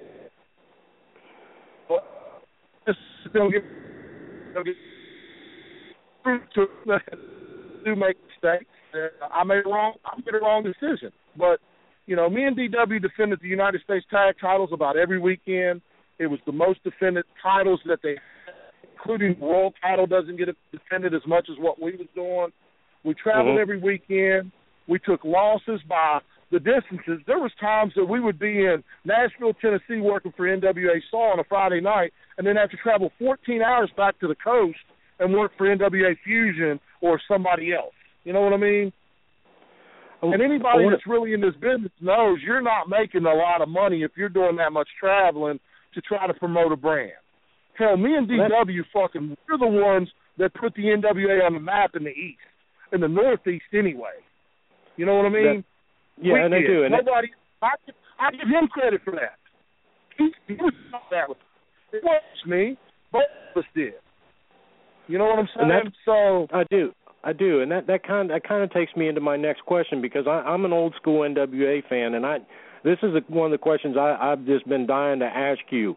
What did it mean to you to walk out under that NWA logo and to carry an NWA championship? What did that mean to you, Lance? I get chill bumps sitting here driving thinking about it because I grew up on that. I mean, here's what people doesn't understand. I grew when I was able, you know, I, I'm 40 years old now. Okay, period, point blank. I'm 40 years old. When I was just two years, three years old, some of the first memories I have in my life is me crawling to a tw- to a 25 inch TV that's set in floor that my mom and dad had, and me sitting there in front of it, my dad bitching at me because I was too close because I wanted to watch Georgia Championship Wrestling Thank God. which was part of the NWA. You, you understand what I'm saying? Mm-hmm. I know born exactly. in Cleveland, Ohio. Okay, Mhm. I used to go once a month and watched Georgia Championship Wrestling at the Cleveland Convention Center. We had everybody from Ole and and and and that whole crew from Ole, Thunderbolt Patterson, Tommy Rich, that, that those guys that helped build the way for us. So to to right. have the United States tag titles, you know what I'm saying? And listen, there was no way around it. This is not me in the office or this or that because I've heard bullshit from promoters saying that me and D Dub run around collecting all these titles to pressure the office to put the world titles on us. Name a fucking better tag team on the independent scene than me and Damien Wayne. Name more people that put more seats up for NWA on the on the East Coast. Name two more reputable names on any fucking body that has any belt that's with the NWA now besides Rob Conway that put more asses in the seats than me and DW have in the last two years. You can't. You can't. We're the two most reputable. And I don't even like the son of a bitch. I'd love to stomp his ass right now. He probably feels the same way about me. I don't care. But the truth of it is that nobody has promoted and done more and tried to do right by the NWA than me and Damien Wayne have in the last two years. And I made a mistake, and that's my fault, and I have to live with that decision every day. Bruce Tharpe and Chris Ronquillo might not want to have a fucking thing to do with me. That's fine. That's their that's their choice. I can't change that. All I can do is go out and bust my ass, continue to get in the best shape that I've possibly ever been in, and continue to work night in and night out, and prove to them that I am one of the top guys in the NWA. I want to I want to change gears for a minute. You've been at this a while, going on over 15 years. 15 years. 17 years. And 17. I, I watched an interview the other day, part of an interview with Curt Hawkins, a guy who used to be in the WWE, made it to the big stage.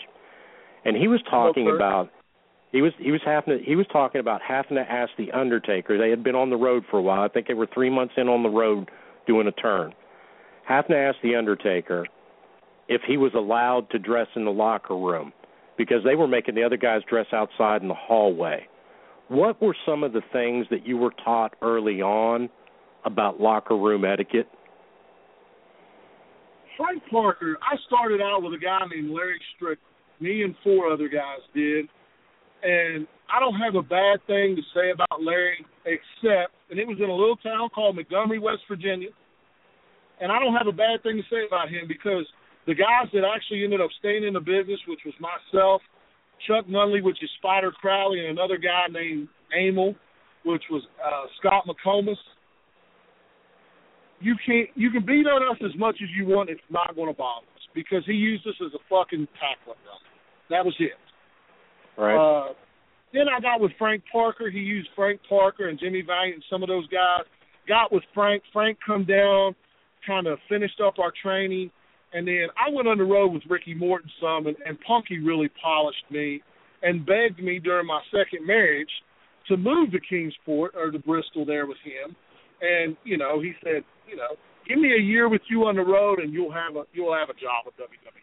You just need polished up, blah blah blah. So uh, to see some of that stuff, you know what I'm saying? I mean, it was just. uh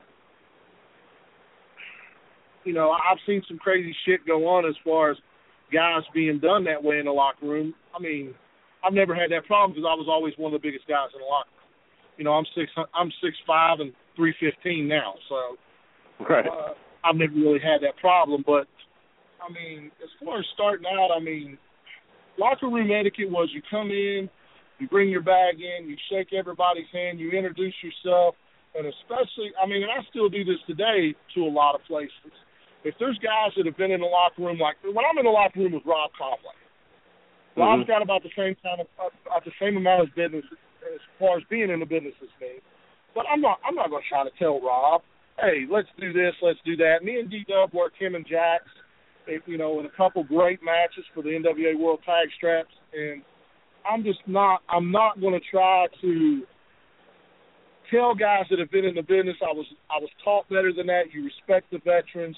And you know, if you have a question, you ask your question, but you ask. You don't tell them shit.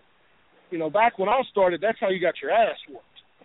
These right. young kids today have no clue, and I got a bad and I got a bad reputation for that ten years ago because these young kids would come up and say, "Oh, we're going to do this, we're going to do that, blah blah blah," and then I I commenced to beating the shit out of them, and I got a bad name for it because I was protecting the business. Mm. That's, that's not. I mean, I'm old school far as that goes. I don't. I don't think. You know. I just don't think you should do that stuff. Uh, you should you should keep your mouth quiet and do what's asked of you. And uh, you know, I mean, there's there's plenty of times me and D Dub ourselves have had to do a few things that we didn't think was right, and we Mhm. bitched about as a tag team, but we and done it anyway because it was business and that's what we was asked to do. We was paid to do. So Right. you know, there's a lot of times that you have to do things in this business you don't want to do, but you still do it anyway because that's just the way it is. Right. Fair enough. I'm going to shoot it over to George.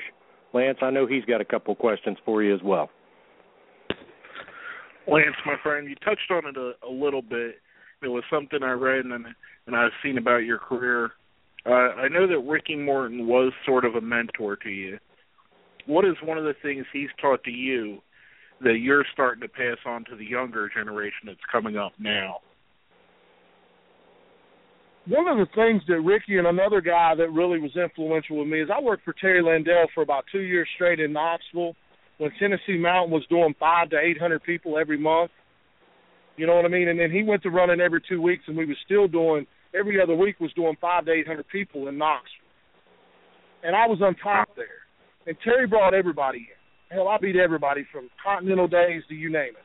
From Brian Lee to Dirty White Boy to all the Armstrongs to you name it. I mean, they really give me a push and a half there. And um I learned a lot from Tony Anthony too, who I look up to a lot. Him and Punky are probably and Tracy Smothers.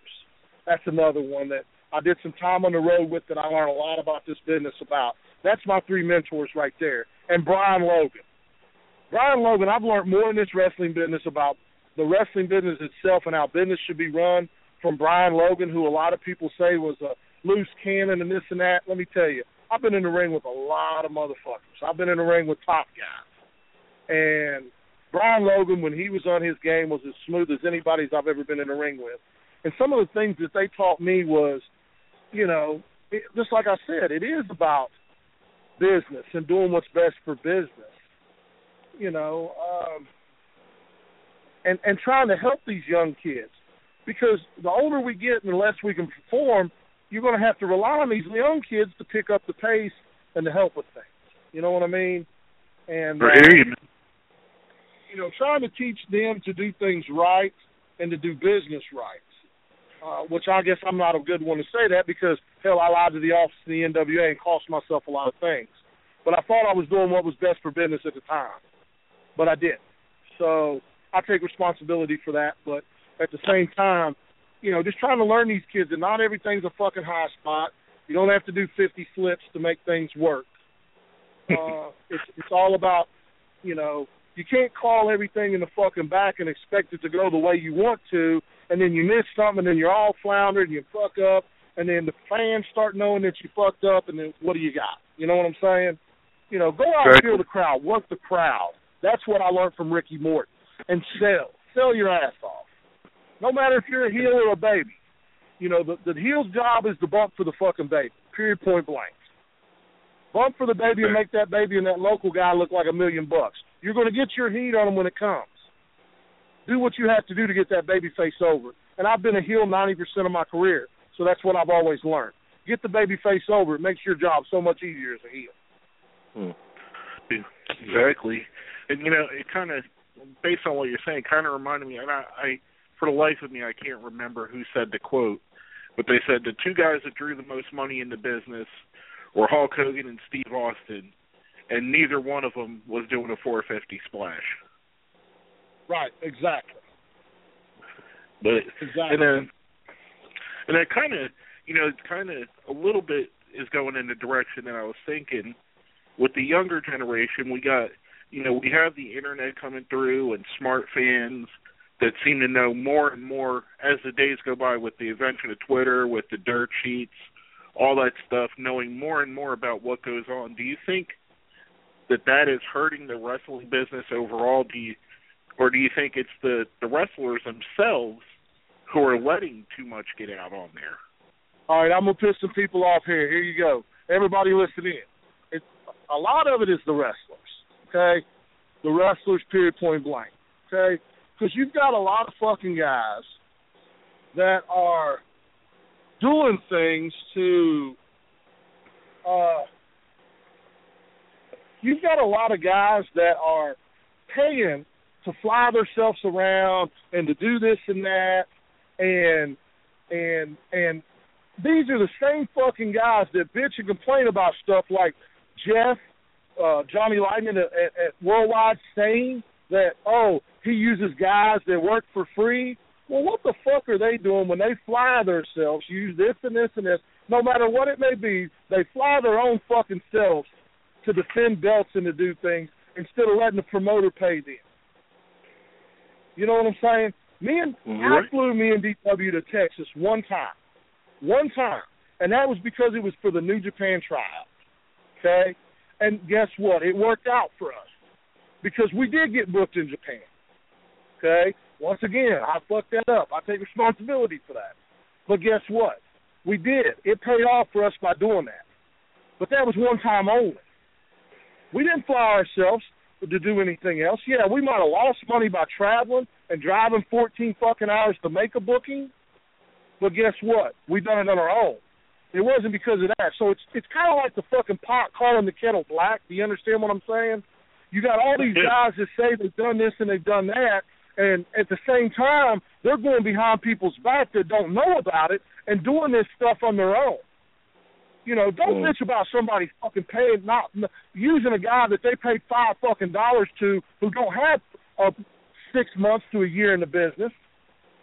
Don't bitch about that when you're doing the same fucking thing by flying yourself all over the United States to defend titles and do things. You're no fucking better than them. What makes you any better than them? You're not. You're a fucking hypocrite. That's what that is.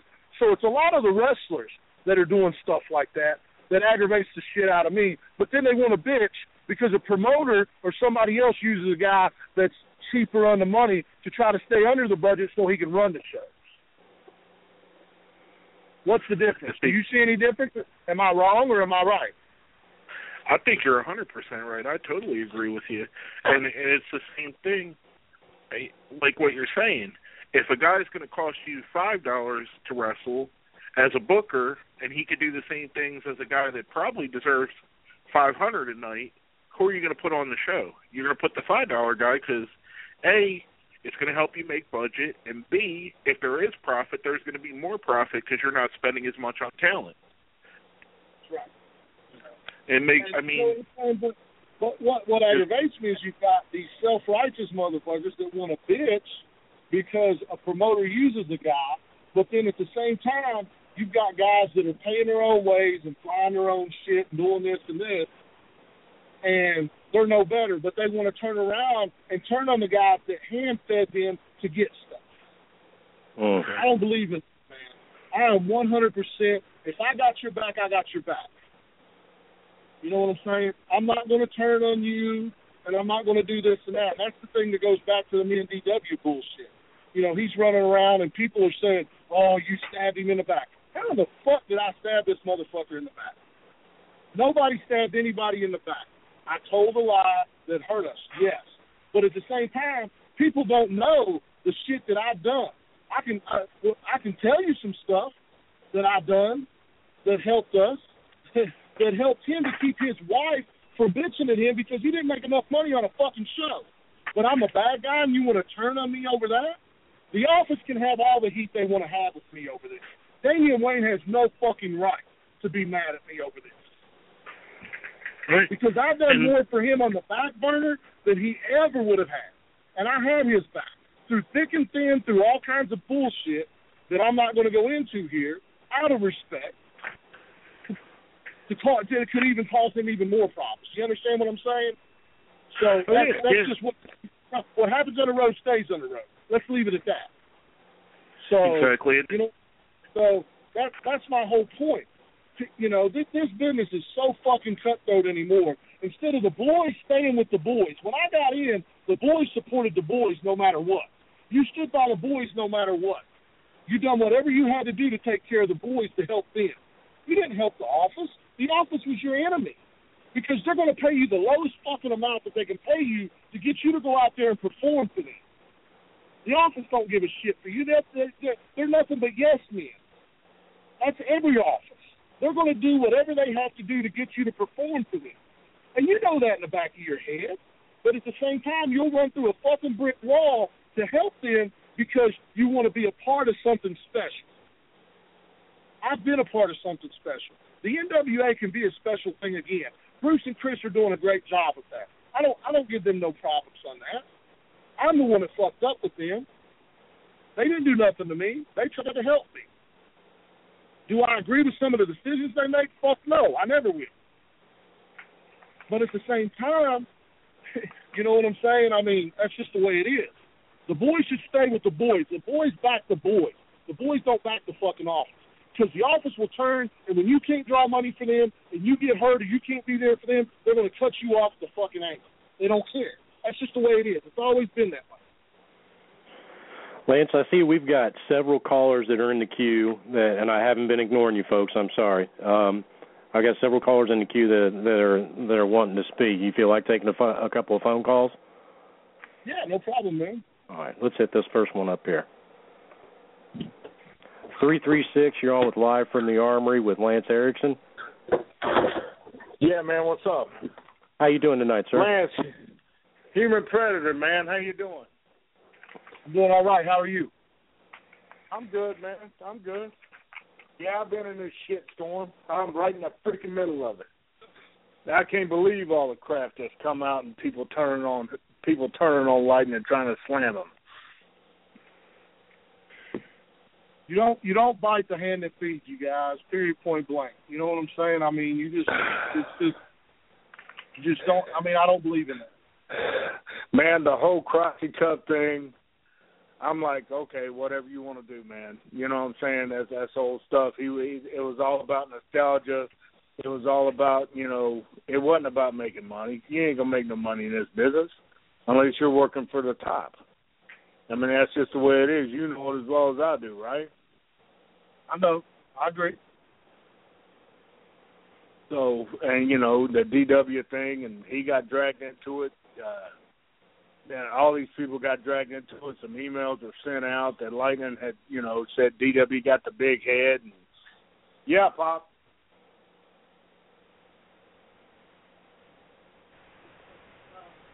Okay. Okay. As far as, as far as I'm here. having a, all the top guys have a Okay. big head. I've got a big head. You know, anybody that wants to be a top guy is going to have a big head, and everybody's going to have a fucking ego. No You know what I mean? There's nothing about that. That's that's any guy that's going to be a top guy at one point or another is going to have an ego. Okay. Yeah, we've all got that. All of us do. If you, you know, if not, then there's a problem because you're not going to be a top guy if you don't have a bit of an ego. That's true. That's true. Three three six. I want to thank you for your phone call. I got another one here. We got to got to roll along. Hold on here. Six eight one. You're on with uh, live from the Armory Wrestling Show with Lance Erickson. Yeah, it's Charlie Patrick. I'm here. Hi, Charlie. Uh, I just had a question for Lance about the West Virginia promoters. What is the worst promoters that you work for in West Virginia? Man, I'm not gonna call no promoters out, bro. Uh, I'm not, I just won't do that. I mean, that's you know, at the same time, I'm one of the boys, but I'm not gonna turn and bite the hand that feeds me. You know what I'm saying? I mean, I've never really had any promoter be bad to me in West Virginia. They've all tried to pay me what they could and take care of me. Uh, I, I, I'm sorry, bro, but I can't answer that question. I'm not gonna go into that bullshit. And it's not nothing against you. I just, you know, uh, I'm just not going to do that. I'm not going to downgrade guys that don't run. There's there's a lot of people in a lot of states, not only West Virginia, that don't run top quality shows, but they try and they're doing what they can. They do bring good talent in, and they're trying to get better. But I'm not going to do that, man. I'm sorry. I, sorry I can't answer your question, but I'm not going to get into that. Charlie, we certainly appreciate your phone call and thank you for uh, thank you for tuning in tonight. Lance, I know that uh, we were talking a minute ago about Ricky Morton, and I watched several matches with you, uh, including uh, versus Ricky Morton for the NWA Mountain State Heavyweight Championship. There is currently a movement on the internet that we were talking about just a few moments ago to have the Rock and Roll Express inducted into the WWE Hall of Fame this year. You know Ricky as well as anyone. Is this their year? I'm hoping. I'm hoping. Uh, you know those those guys. I've learned so much from him. Uh, he's been like a dad to me. Always been great to me, answering any questions I had. Took me on the road. Uh, helped me get bookings in places that I wouldn't have got bookings when I was young. Uh, Ricky, I mean, I, I I really really hope with all my heart that Rick, you know, the Rock and Roll Express get inducted in. Uh, he's just like I said, he's been like a dad to me. He kind of done the same thing with Chase Owens. You know, I think he's mm-hmm. even more. He's a lot more close with Chase than what he was with me because Chase lived there buying. But I mean, uh, Ricky Ricky definitely deserves it. I pray that that's one of the things that happens. Uh, you know, he he just really deserves. It. If you decided after hanging up the phone with us tonight, after everything you said and said, "Man, I'm just I'm just done. I'm just done." If you decided to retire from wrestling today, what is the greatest thing that you have accomplishment? What what's the greatest thing you've accomplished, and what has been your biggest regret? Being invited to Japan. Mhm. Having a chance to go to Japan and work for New Japan, that's my biggest accomplishment. You know, I'm the one that screwed up, like I've said plenty of times on the show. I take responsibility for that. Uh, that's the biggest accomplishment that I've had, knowing that I was going to have a chance to go to Japan and compete there against two legends, because it looks like uh, Lance Hoyt and, and Smith are going to basically take the match that me and DW would have been in, and that's against Tenzan and uh, and uh, and everything. So I mean, you know, that's that that there that would be the biggest accomplishment. Um, my biggest my biggest regret in wrestling is, uh, and I'm not bringing up bad memories, but in West Virginia, when I was wrestling with Brian Logan in the cage and all that shit went down, and he come out of the cage and was doing what he thought to protect the business, and uh, he hit a woman, you know, and I mm-hmm. hate to even bring this up. My biggest regret is he ended up doing some prison time over that. Yeah. And I walked away because I was scared to get. I was young in the business. I had maybe five years at the time, and I was scared to death that I was going to get blackballed for being a part of that. And let me tell you something. Brian Logan was nothing but fucking good to me. I wouldn't be the worker that I am today, the wrestler that I am today, or anything if it wasn't for Brian Logan. And me walking away from him and not being there to support him during his time of need is my biggest regret in wrestling. Okay. I know that before we went on air, that you had put a post up out on Facebook that you had an exciting announcement that you wanted to share with everybody. You've got the open microphone. I'm giving you the platform. Come October 11th for NWA Appalachia, I'll be wrestling Rob Conway in the main event there at May One High School for the NWA World Title. Wow. So that was com- that was that was confirmed today with the office there at NWA Appalachia. I don't even think the NWA office, the main office, knows about that one yet, my friend. So, uh, yeah. So, uh, October 11th, which is next Saturday, and you know what's crazy is, is I didn't know about this, so I actually took a double shot. So actually, early that day, I'm actually working right outside Charleston. I'm wrestling right outside Charleston, West Virginia, mm-hmm. and I'll be wrestling Jason Kincaid in the main event there at two o'clock that day. Then I'll be driving three hours, about three hours, two and a half to three hours to make one West Virginia to wrestle Rob Conway that night for the NWA World Title. That's and where's my big, that? That's my. That's my. Where is big, that uh, going to be at? Excuse me. Where is that going to be at? That's it. That's for NWA Appalachian. I want to take a few moments to talk about them.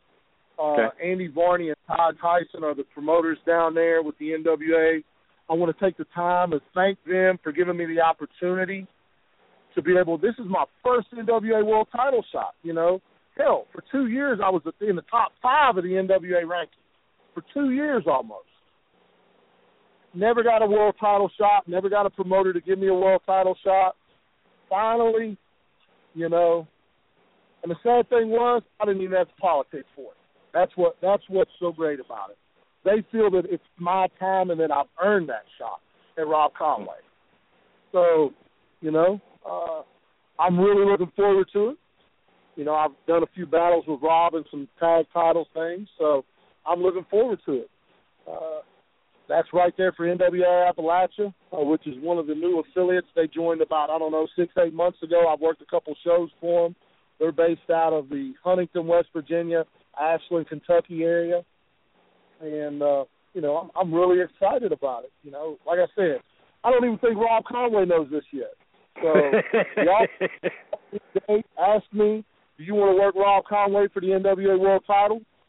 What the hell you think I'm gonna say? Yeah, that's right. an opportunity. So I have an opportunity to put myself right back up there. You know what I'm saying? To where I, right. I feel I deserve to be. So uh, I've worked my ass off in the gym. I've gotten in great shape. I continue to work out four to five times a week. Uh, I'm in the best shape I've been in any time in the wrestling business. Uh, I mean, I'm I'm I'm really happy with the way I look. Uh, I feel good. Uh, so I mean, all I can tell Rob is lace some bitches up tight because I'm coming. Now, I would be a complete moron and fool if I didn't ask this. I mean, this is a no-brainer. What would it mean to you to walk out October the 11th, the NWA heavyweight champion?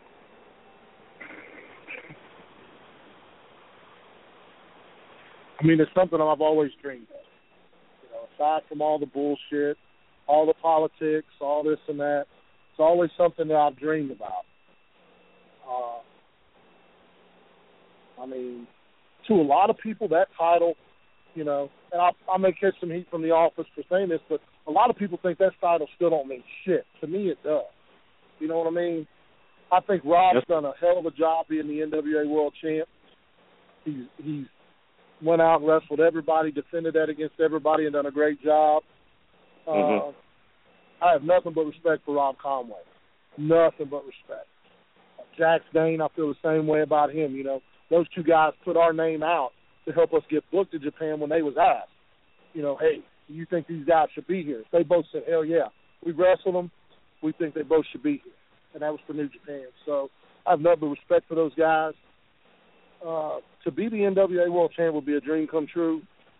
Uh, it's something that I've really worked hard for, something that I want. Um, you know, I don't know how the office is going to feel about me having this title shot. You know, uh, Yeah. right now I'm not in the top ten over a lot of different things, whether it be the Japan deal or all that. You know, but uh, I'm sure there's there's some wrestlers in the NWA that are pissed off at me because uh, we could have, you know, the NWA could have lost, from what I understand, could have lost the deal with the, with New Japan over that, but they didn't. I know Mhm. I've done my research on it; they haven't. So, but uh, thank God for that. But uh, to be the NWA World Champ would be great. I mean, I, I there's no feeling. I got chill bumps now just thinking about it. I mean, it's something that I've dreamed about all my life. Uh, and anybody that says I don't give a shit, they can say they're they're not. Anybody that hasn't dreamed about being a legitimate world champ, it's full of shit. You wouldn't have got in this business and been a mark at one time if you did. You know what I'm saying? So Absolutely. Uh, I, I don't really know what else to say about that part of it besides, uh, you know, we'll see. We'll see. You know, the office will know about it. I'm sure by now. I'm sure that I'm sure Bruce and Chris's phone is getting texts and ringing off. Hey, hey, title shot, hey, hey, title shot. You know, uh, period point blank. Uh, you know, there, there'll be some people that say, "Oh, he, he don't deserve that because of blah blah blah." I've worked my ass off. I promoted this brand of the NWA as much as anybody else. I'm still a big promoter of the NWA, and I'll continue to be. I believe in the NWA. I believe in what Chris and Bruce are doing. You know, uh, to an extent. Do I agree with all the with all their decisions? Fuck no. No, Right. I don't. And I've told and I've told Bruce that in private. He'll tell you that if you be honest about it. Me and him have had arguments about shit, but that's just the way it is. You're not going to agree with everybody all the time. That's just life.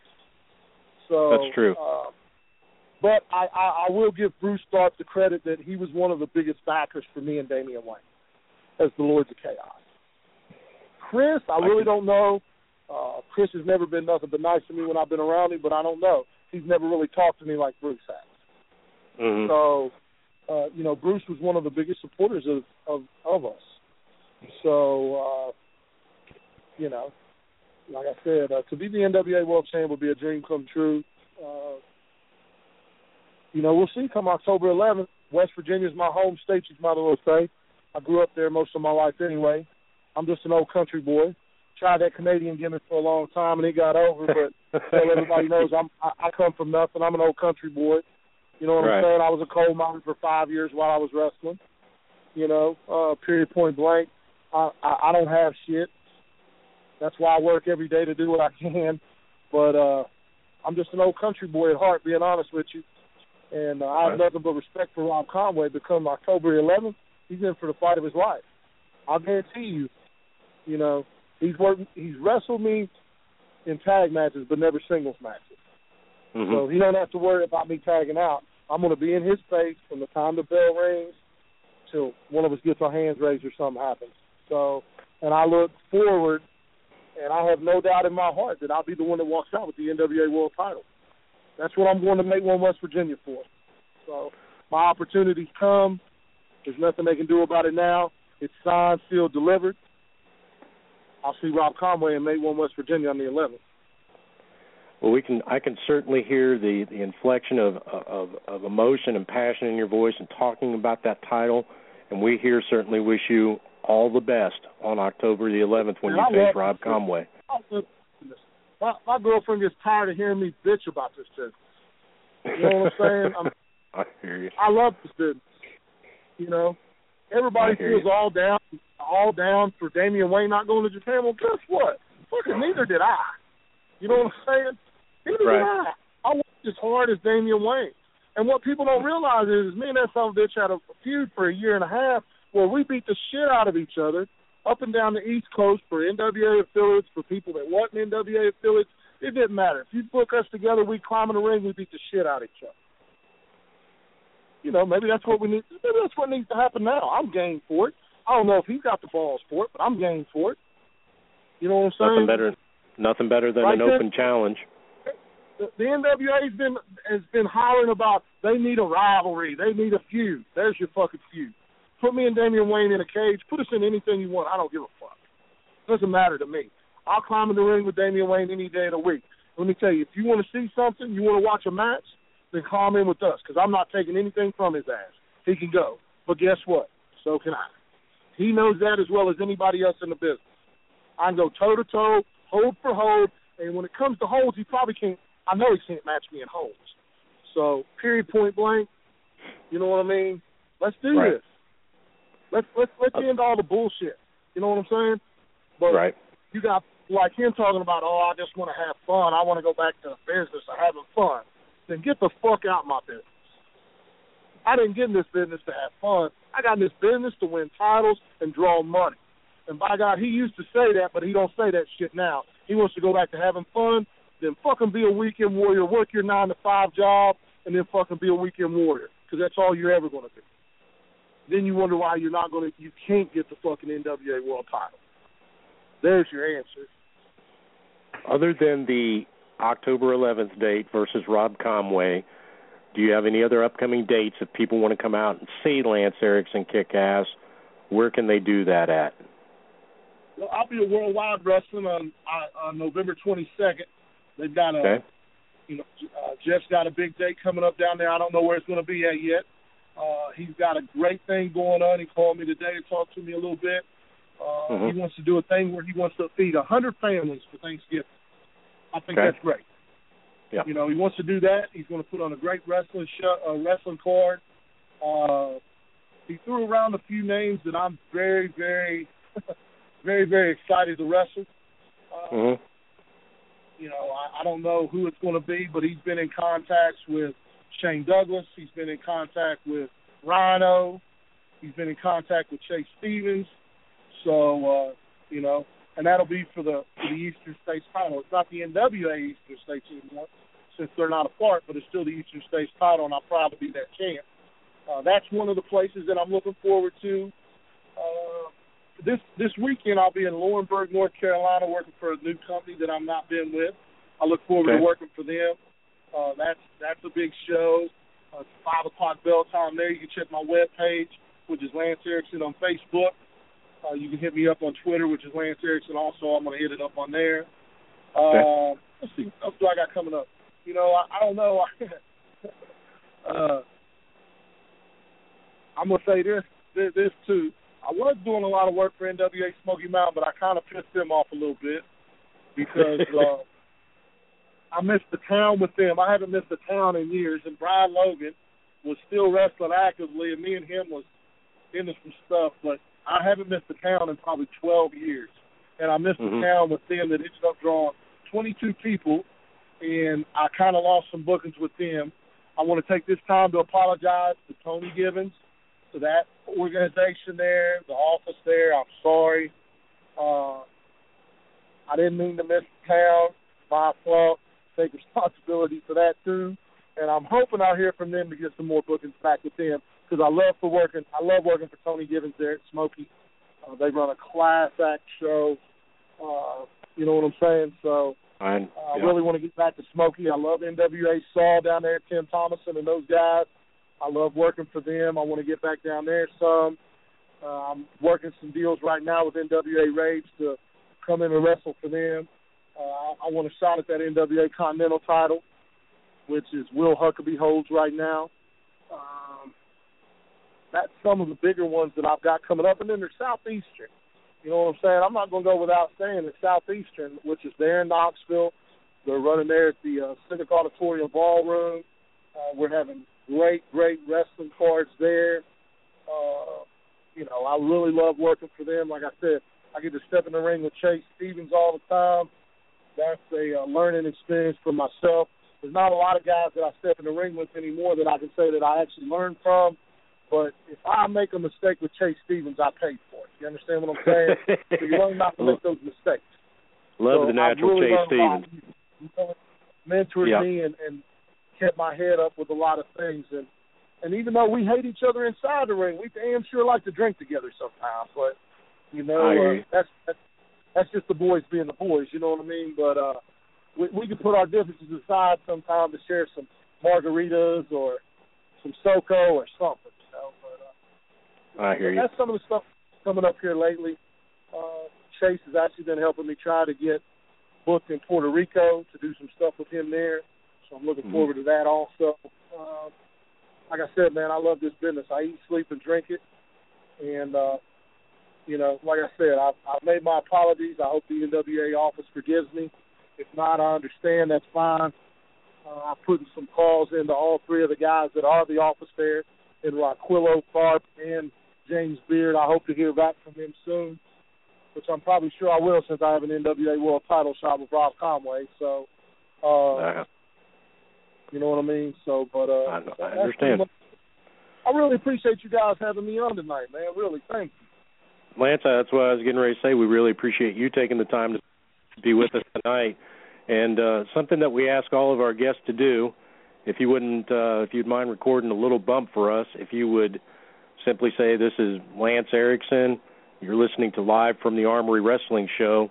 I greatly appreciate it. And you can go whenever you're ready. No problem. You let me know when you're ready. You can go now, sir. This is Lance Bam Bam Erickson. You're listening to Live at the Armory on Blog Talk Radio. Lance, thank you very much for being with us tonight. I had an absolute blast talking to you. Problem, man. No problem. Anytime you guys want me back, let me know, man. I'll be glad to come back on. Will do, sir. We appreciate you. Maybe, maybe, maybe, the, maybe a couple of weeks after I win the NWA World Title on the 11th, y'all can have me back on. I'm sure that'll That's a cause a, lot date. of stir. We Uh, can do that. we can do that. I'll keep in touch with you. All right. Thank you, Lance. Later, man. Thanks, Lance. All right. And there goes Lance. How cool is that? Oh man, what a you know, it's it's refreshing in this day and age to hear someone talk without any kind of filter at all and lay it on the table as the way he sees it. Mhm. Absolutely. And just simply tell just t- simply tell everybody, you know, this is what it is. This is what happened. This was my part in it, and now we're going to move forward. You know, that's And- the cool thing. And the be- the best part is a lot of people say they want to shoot and they shoot about everybody else's issues. Lance was a man and he he manned up and he said where he was wrong and what he did wrong. Absolutely. Absolutely. And I- really I appreciate can res- really I appreciate him being that honest. You know, I can respect any anybody that makes a mistake and admits they made a mistake. I can respect that. Absolutely, absolutely. I, I agree with you 100%, George. I'm just sitting here, and I'm, and to be honest with you, I'm just, I'm overjoyed that that we were able to get Lance on the show. I've been dying to talk to somebody uh, in the in the midst of, of of just the NWA and getting and getting the response out of him that I knew that we were going to get about what it meant to be underneath that NWA logo uh, logo and carrying that NWA uh championship. I just you could hear it in his voice. Still holds true. You know, for some folks, you know, it still holds that still holds that regard. So I Well, want to really it's thank still the it's still the belt ahead, that Lou has held up over his head, so you Yes, can't sir, never you can't never knock that. And Terry and Dory Funk held that belt. I mean, if you think about the history of wrestling and not just the McMahon history of wrestling, some of the greatest wrestlers of all time have had their hands on that belt. Absolutely. How can you deny it? I mean, has it had its, you know, dark days or, or you know, days underneath the cloud? Sure, it has. But you have to look at it in in a whole perspective, and I'm I'm glad that we had Lance on the show to uh, to help share some of that perspective. Well, apologize to anybody that called that I didn't get to your call.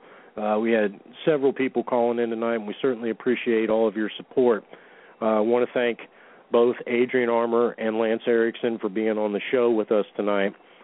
Wanted to let folks know next week, our guest for next week, and I think you're going to enjoy this, George.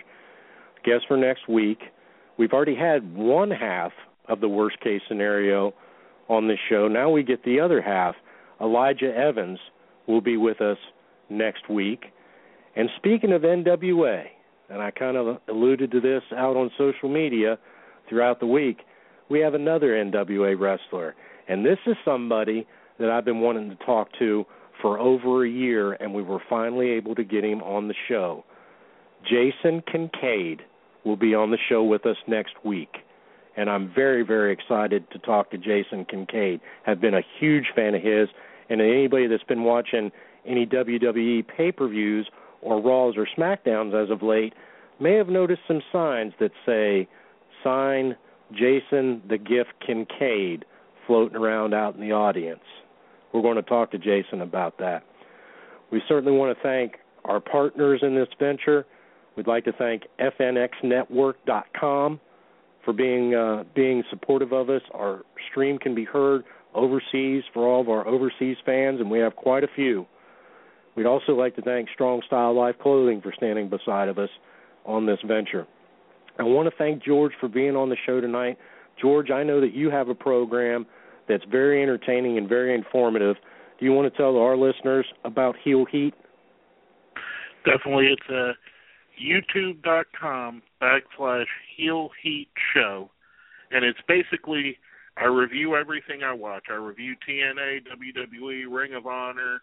If you send me a DVD of your your promotion, I'll review that too, and I'll put it up on my show. And, And every you know, now, it's and every now and then you do cooking reviews too, don't you?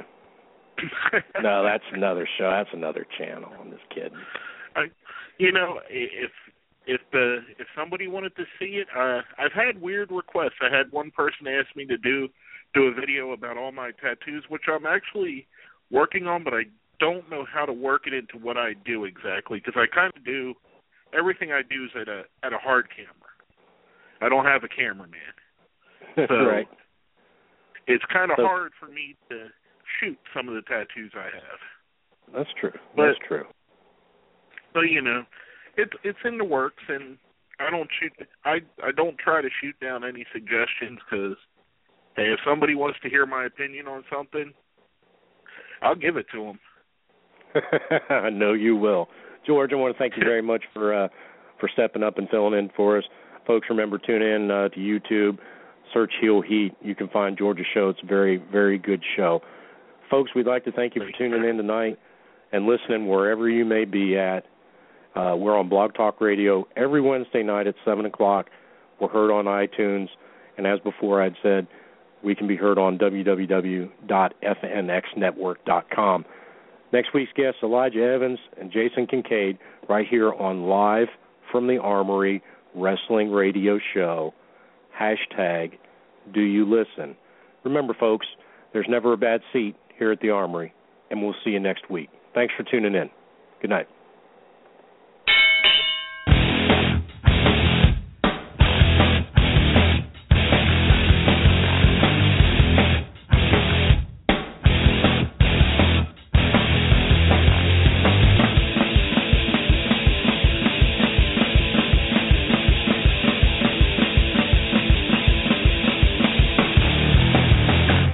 Been listening to Live from the Armory Wrestling Radio Show. Listen to us on blogtalkradio.com every Wednesday night at 7 p.m. Eastern Time. Subscribe to us on iTunes. Follow us on Twitter at From the Armory. And you can find us on Facebook at facebook.com backslash live.armory.9. If you like what you hear, please take a few moments to give us a five star rating on iTunes. Thank you for listening. See you next week.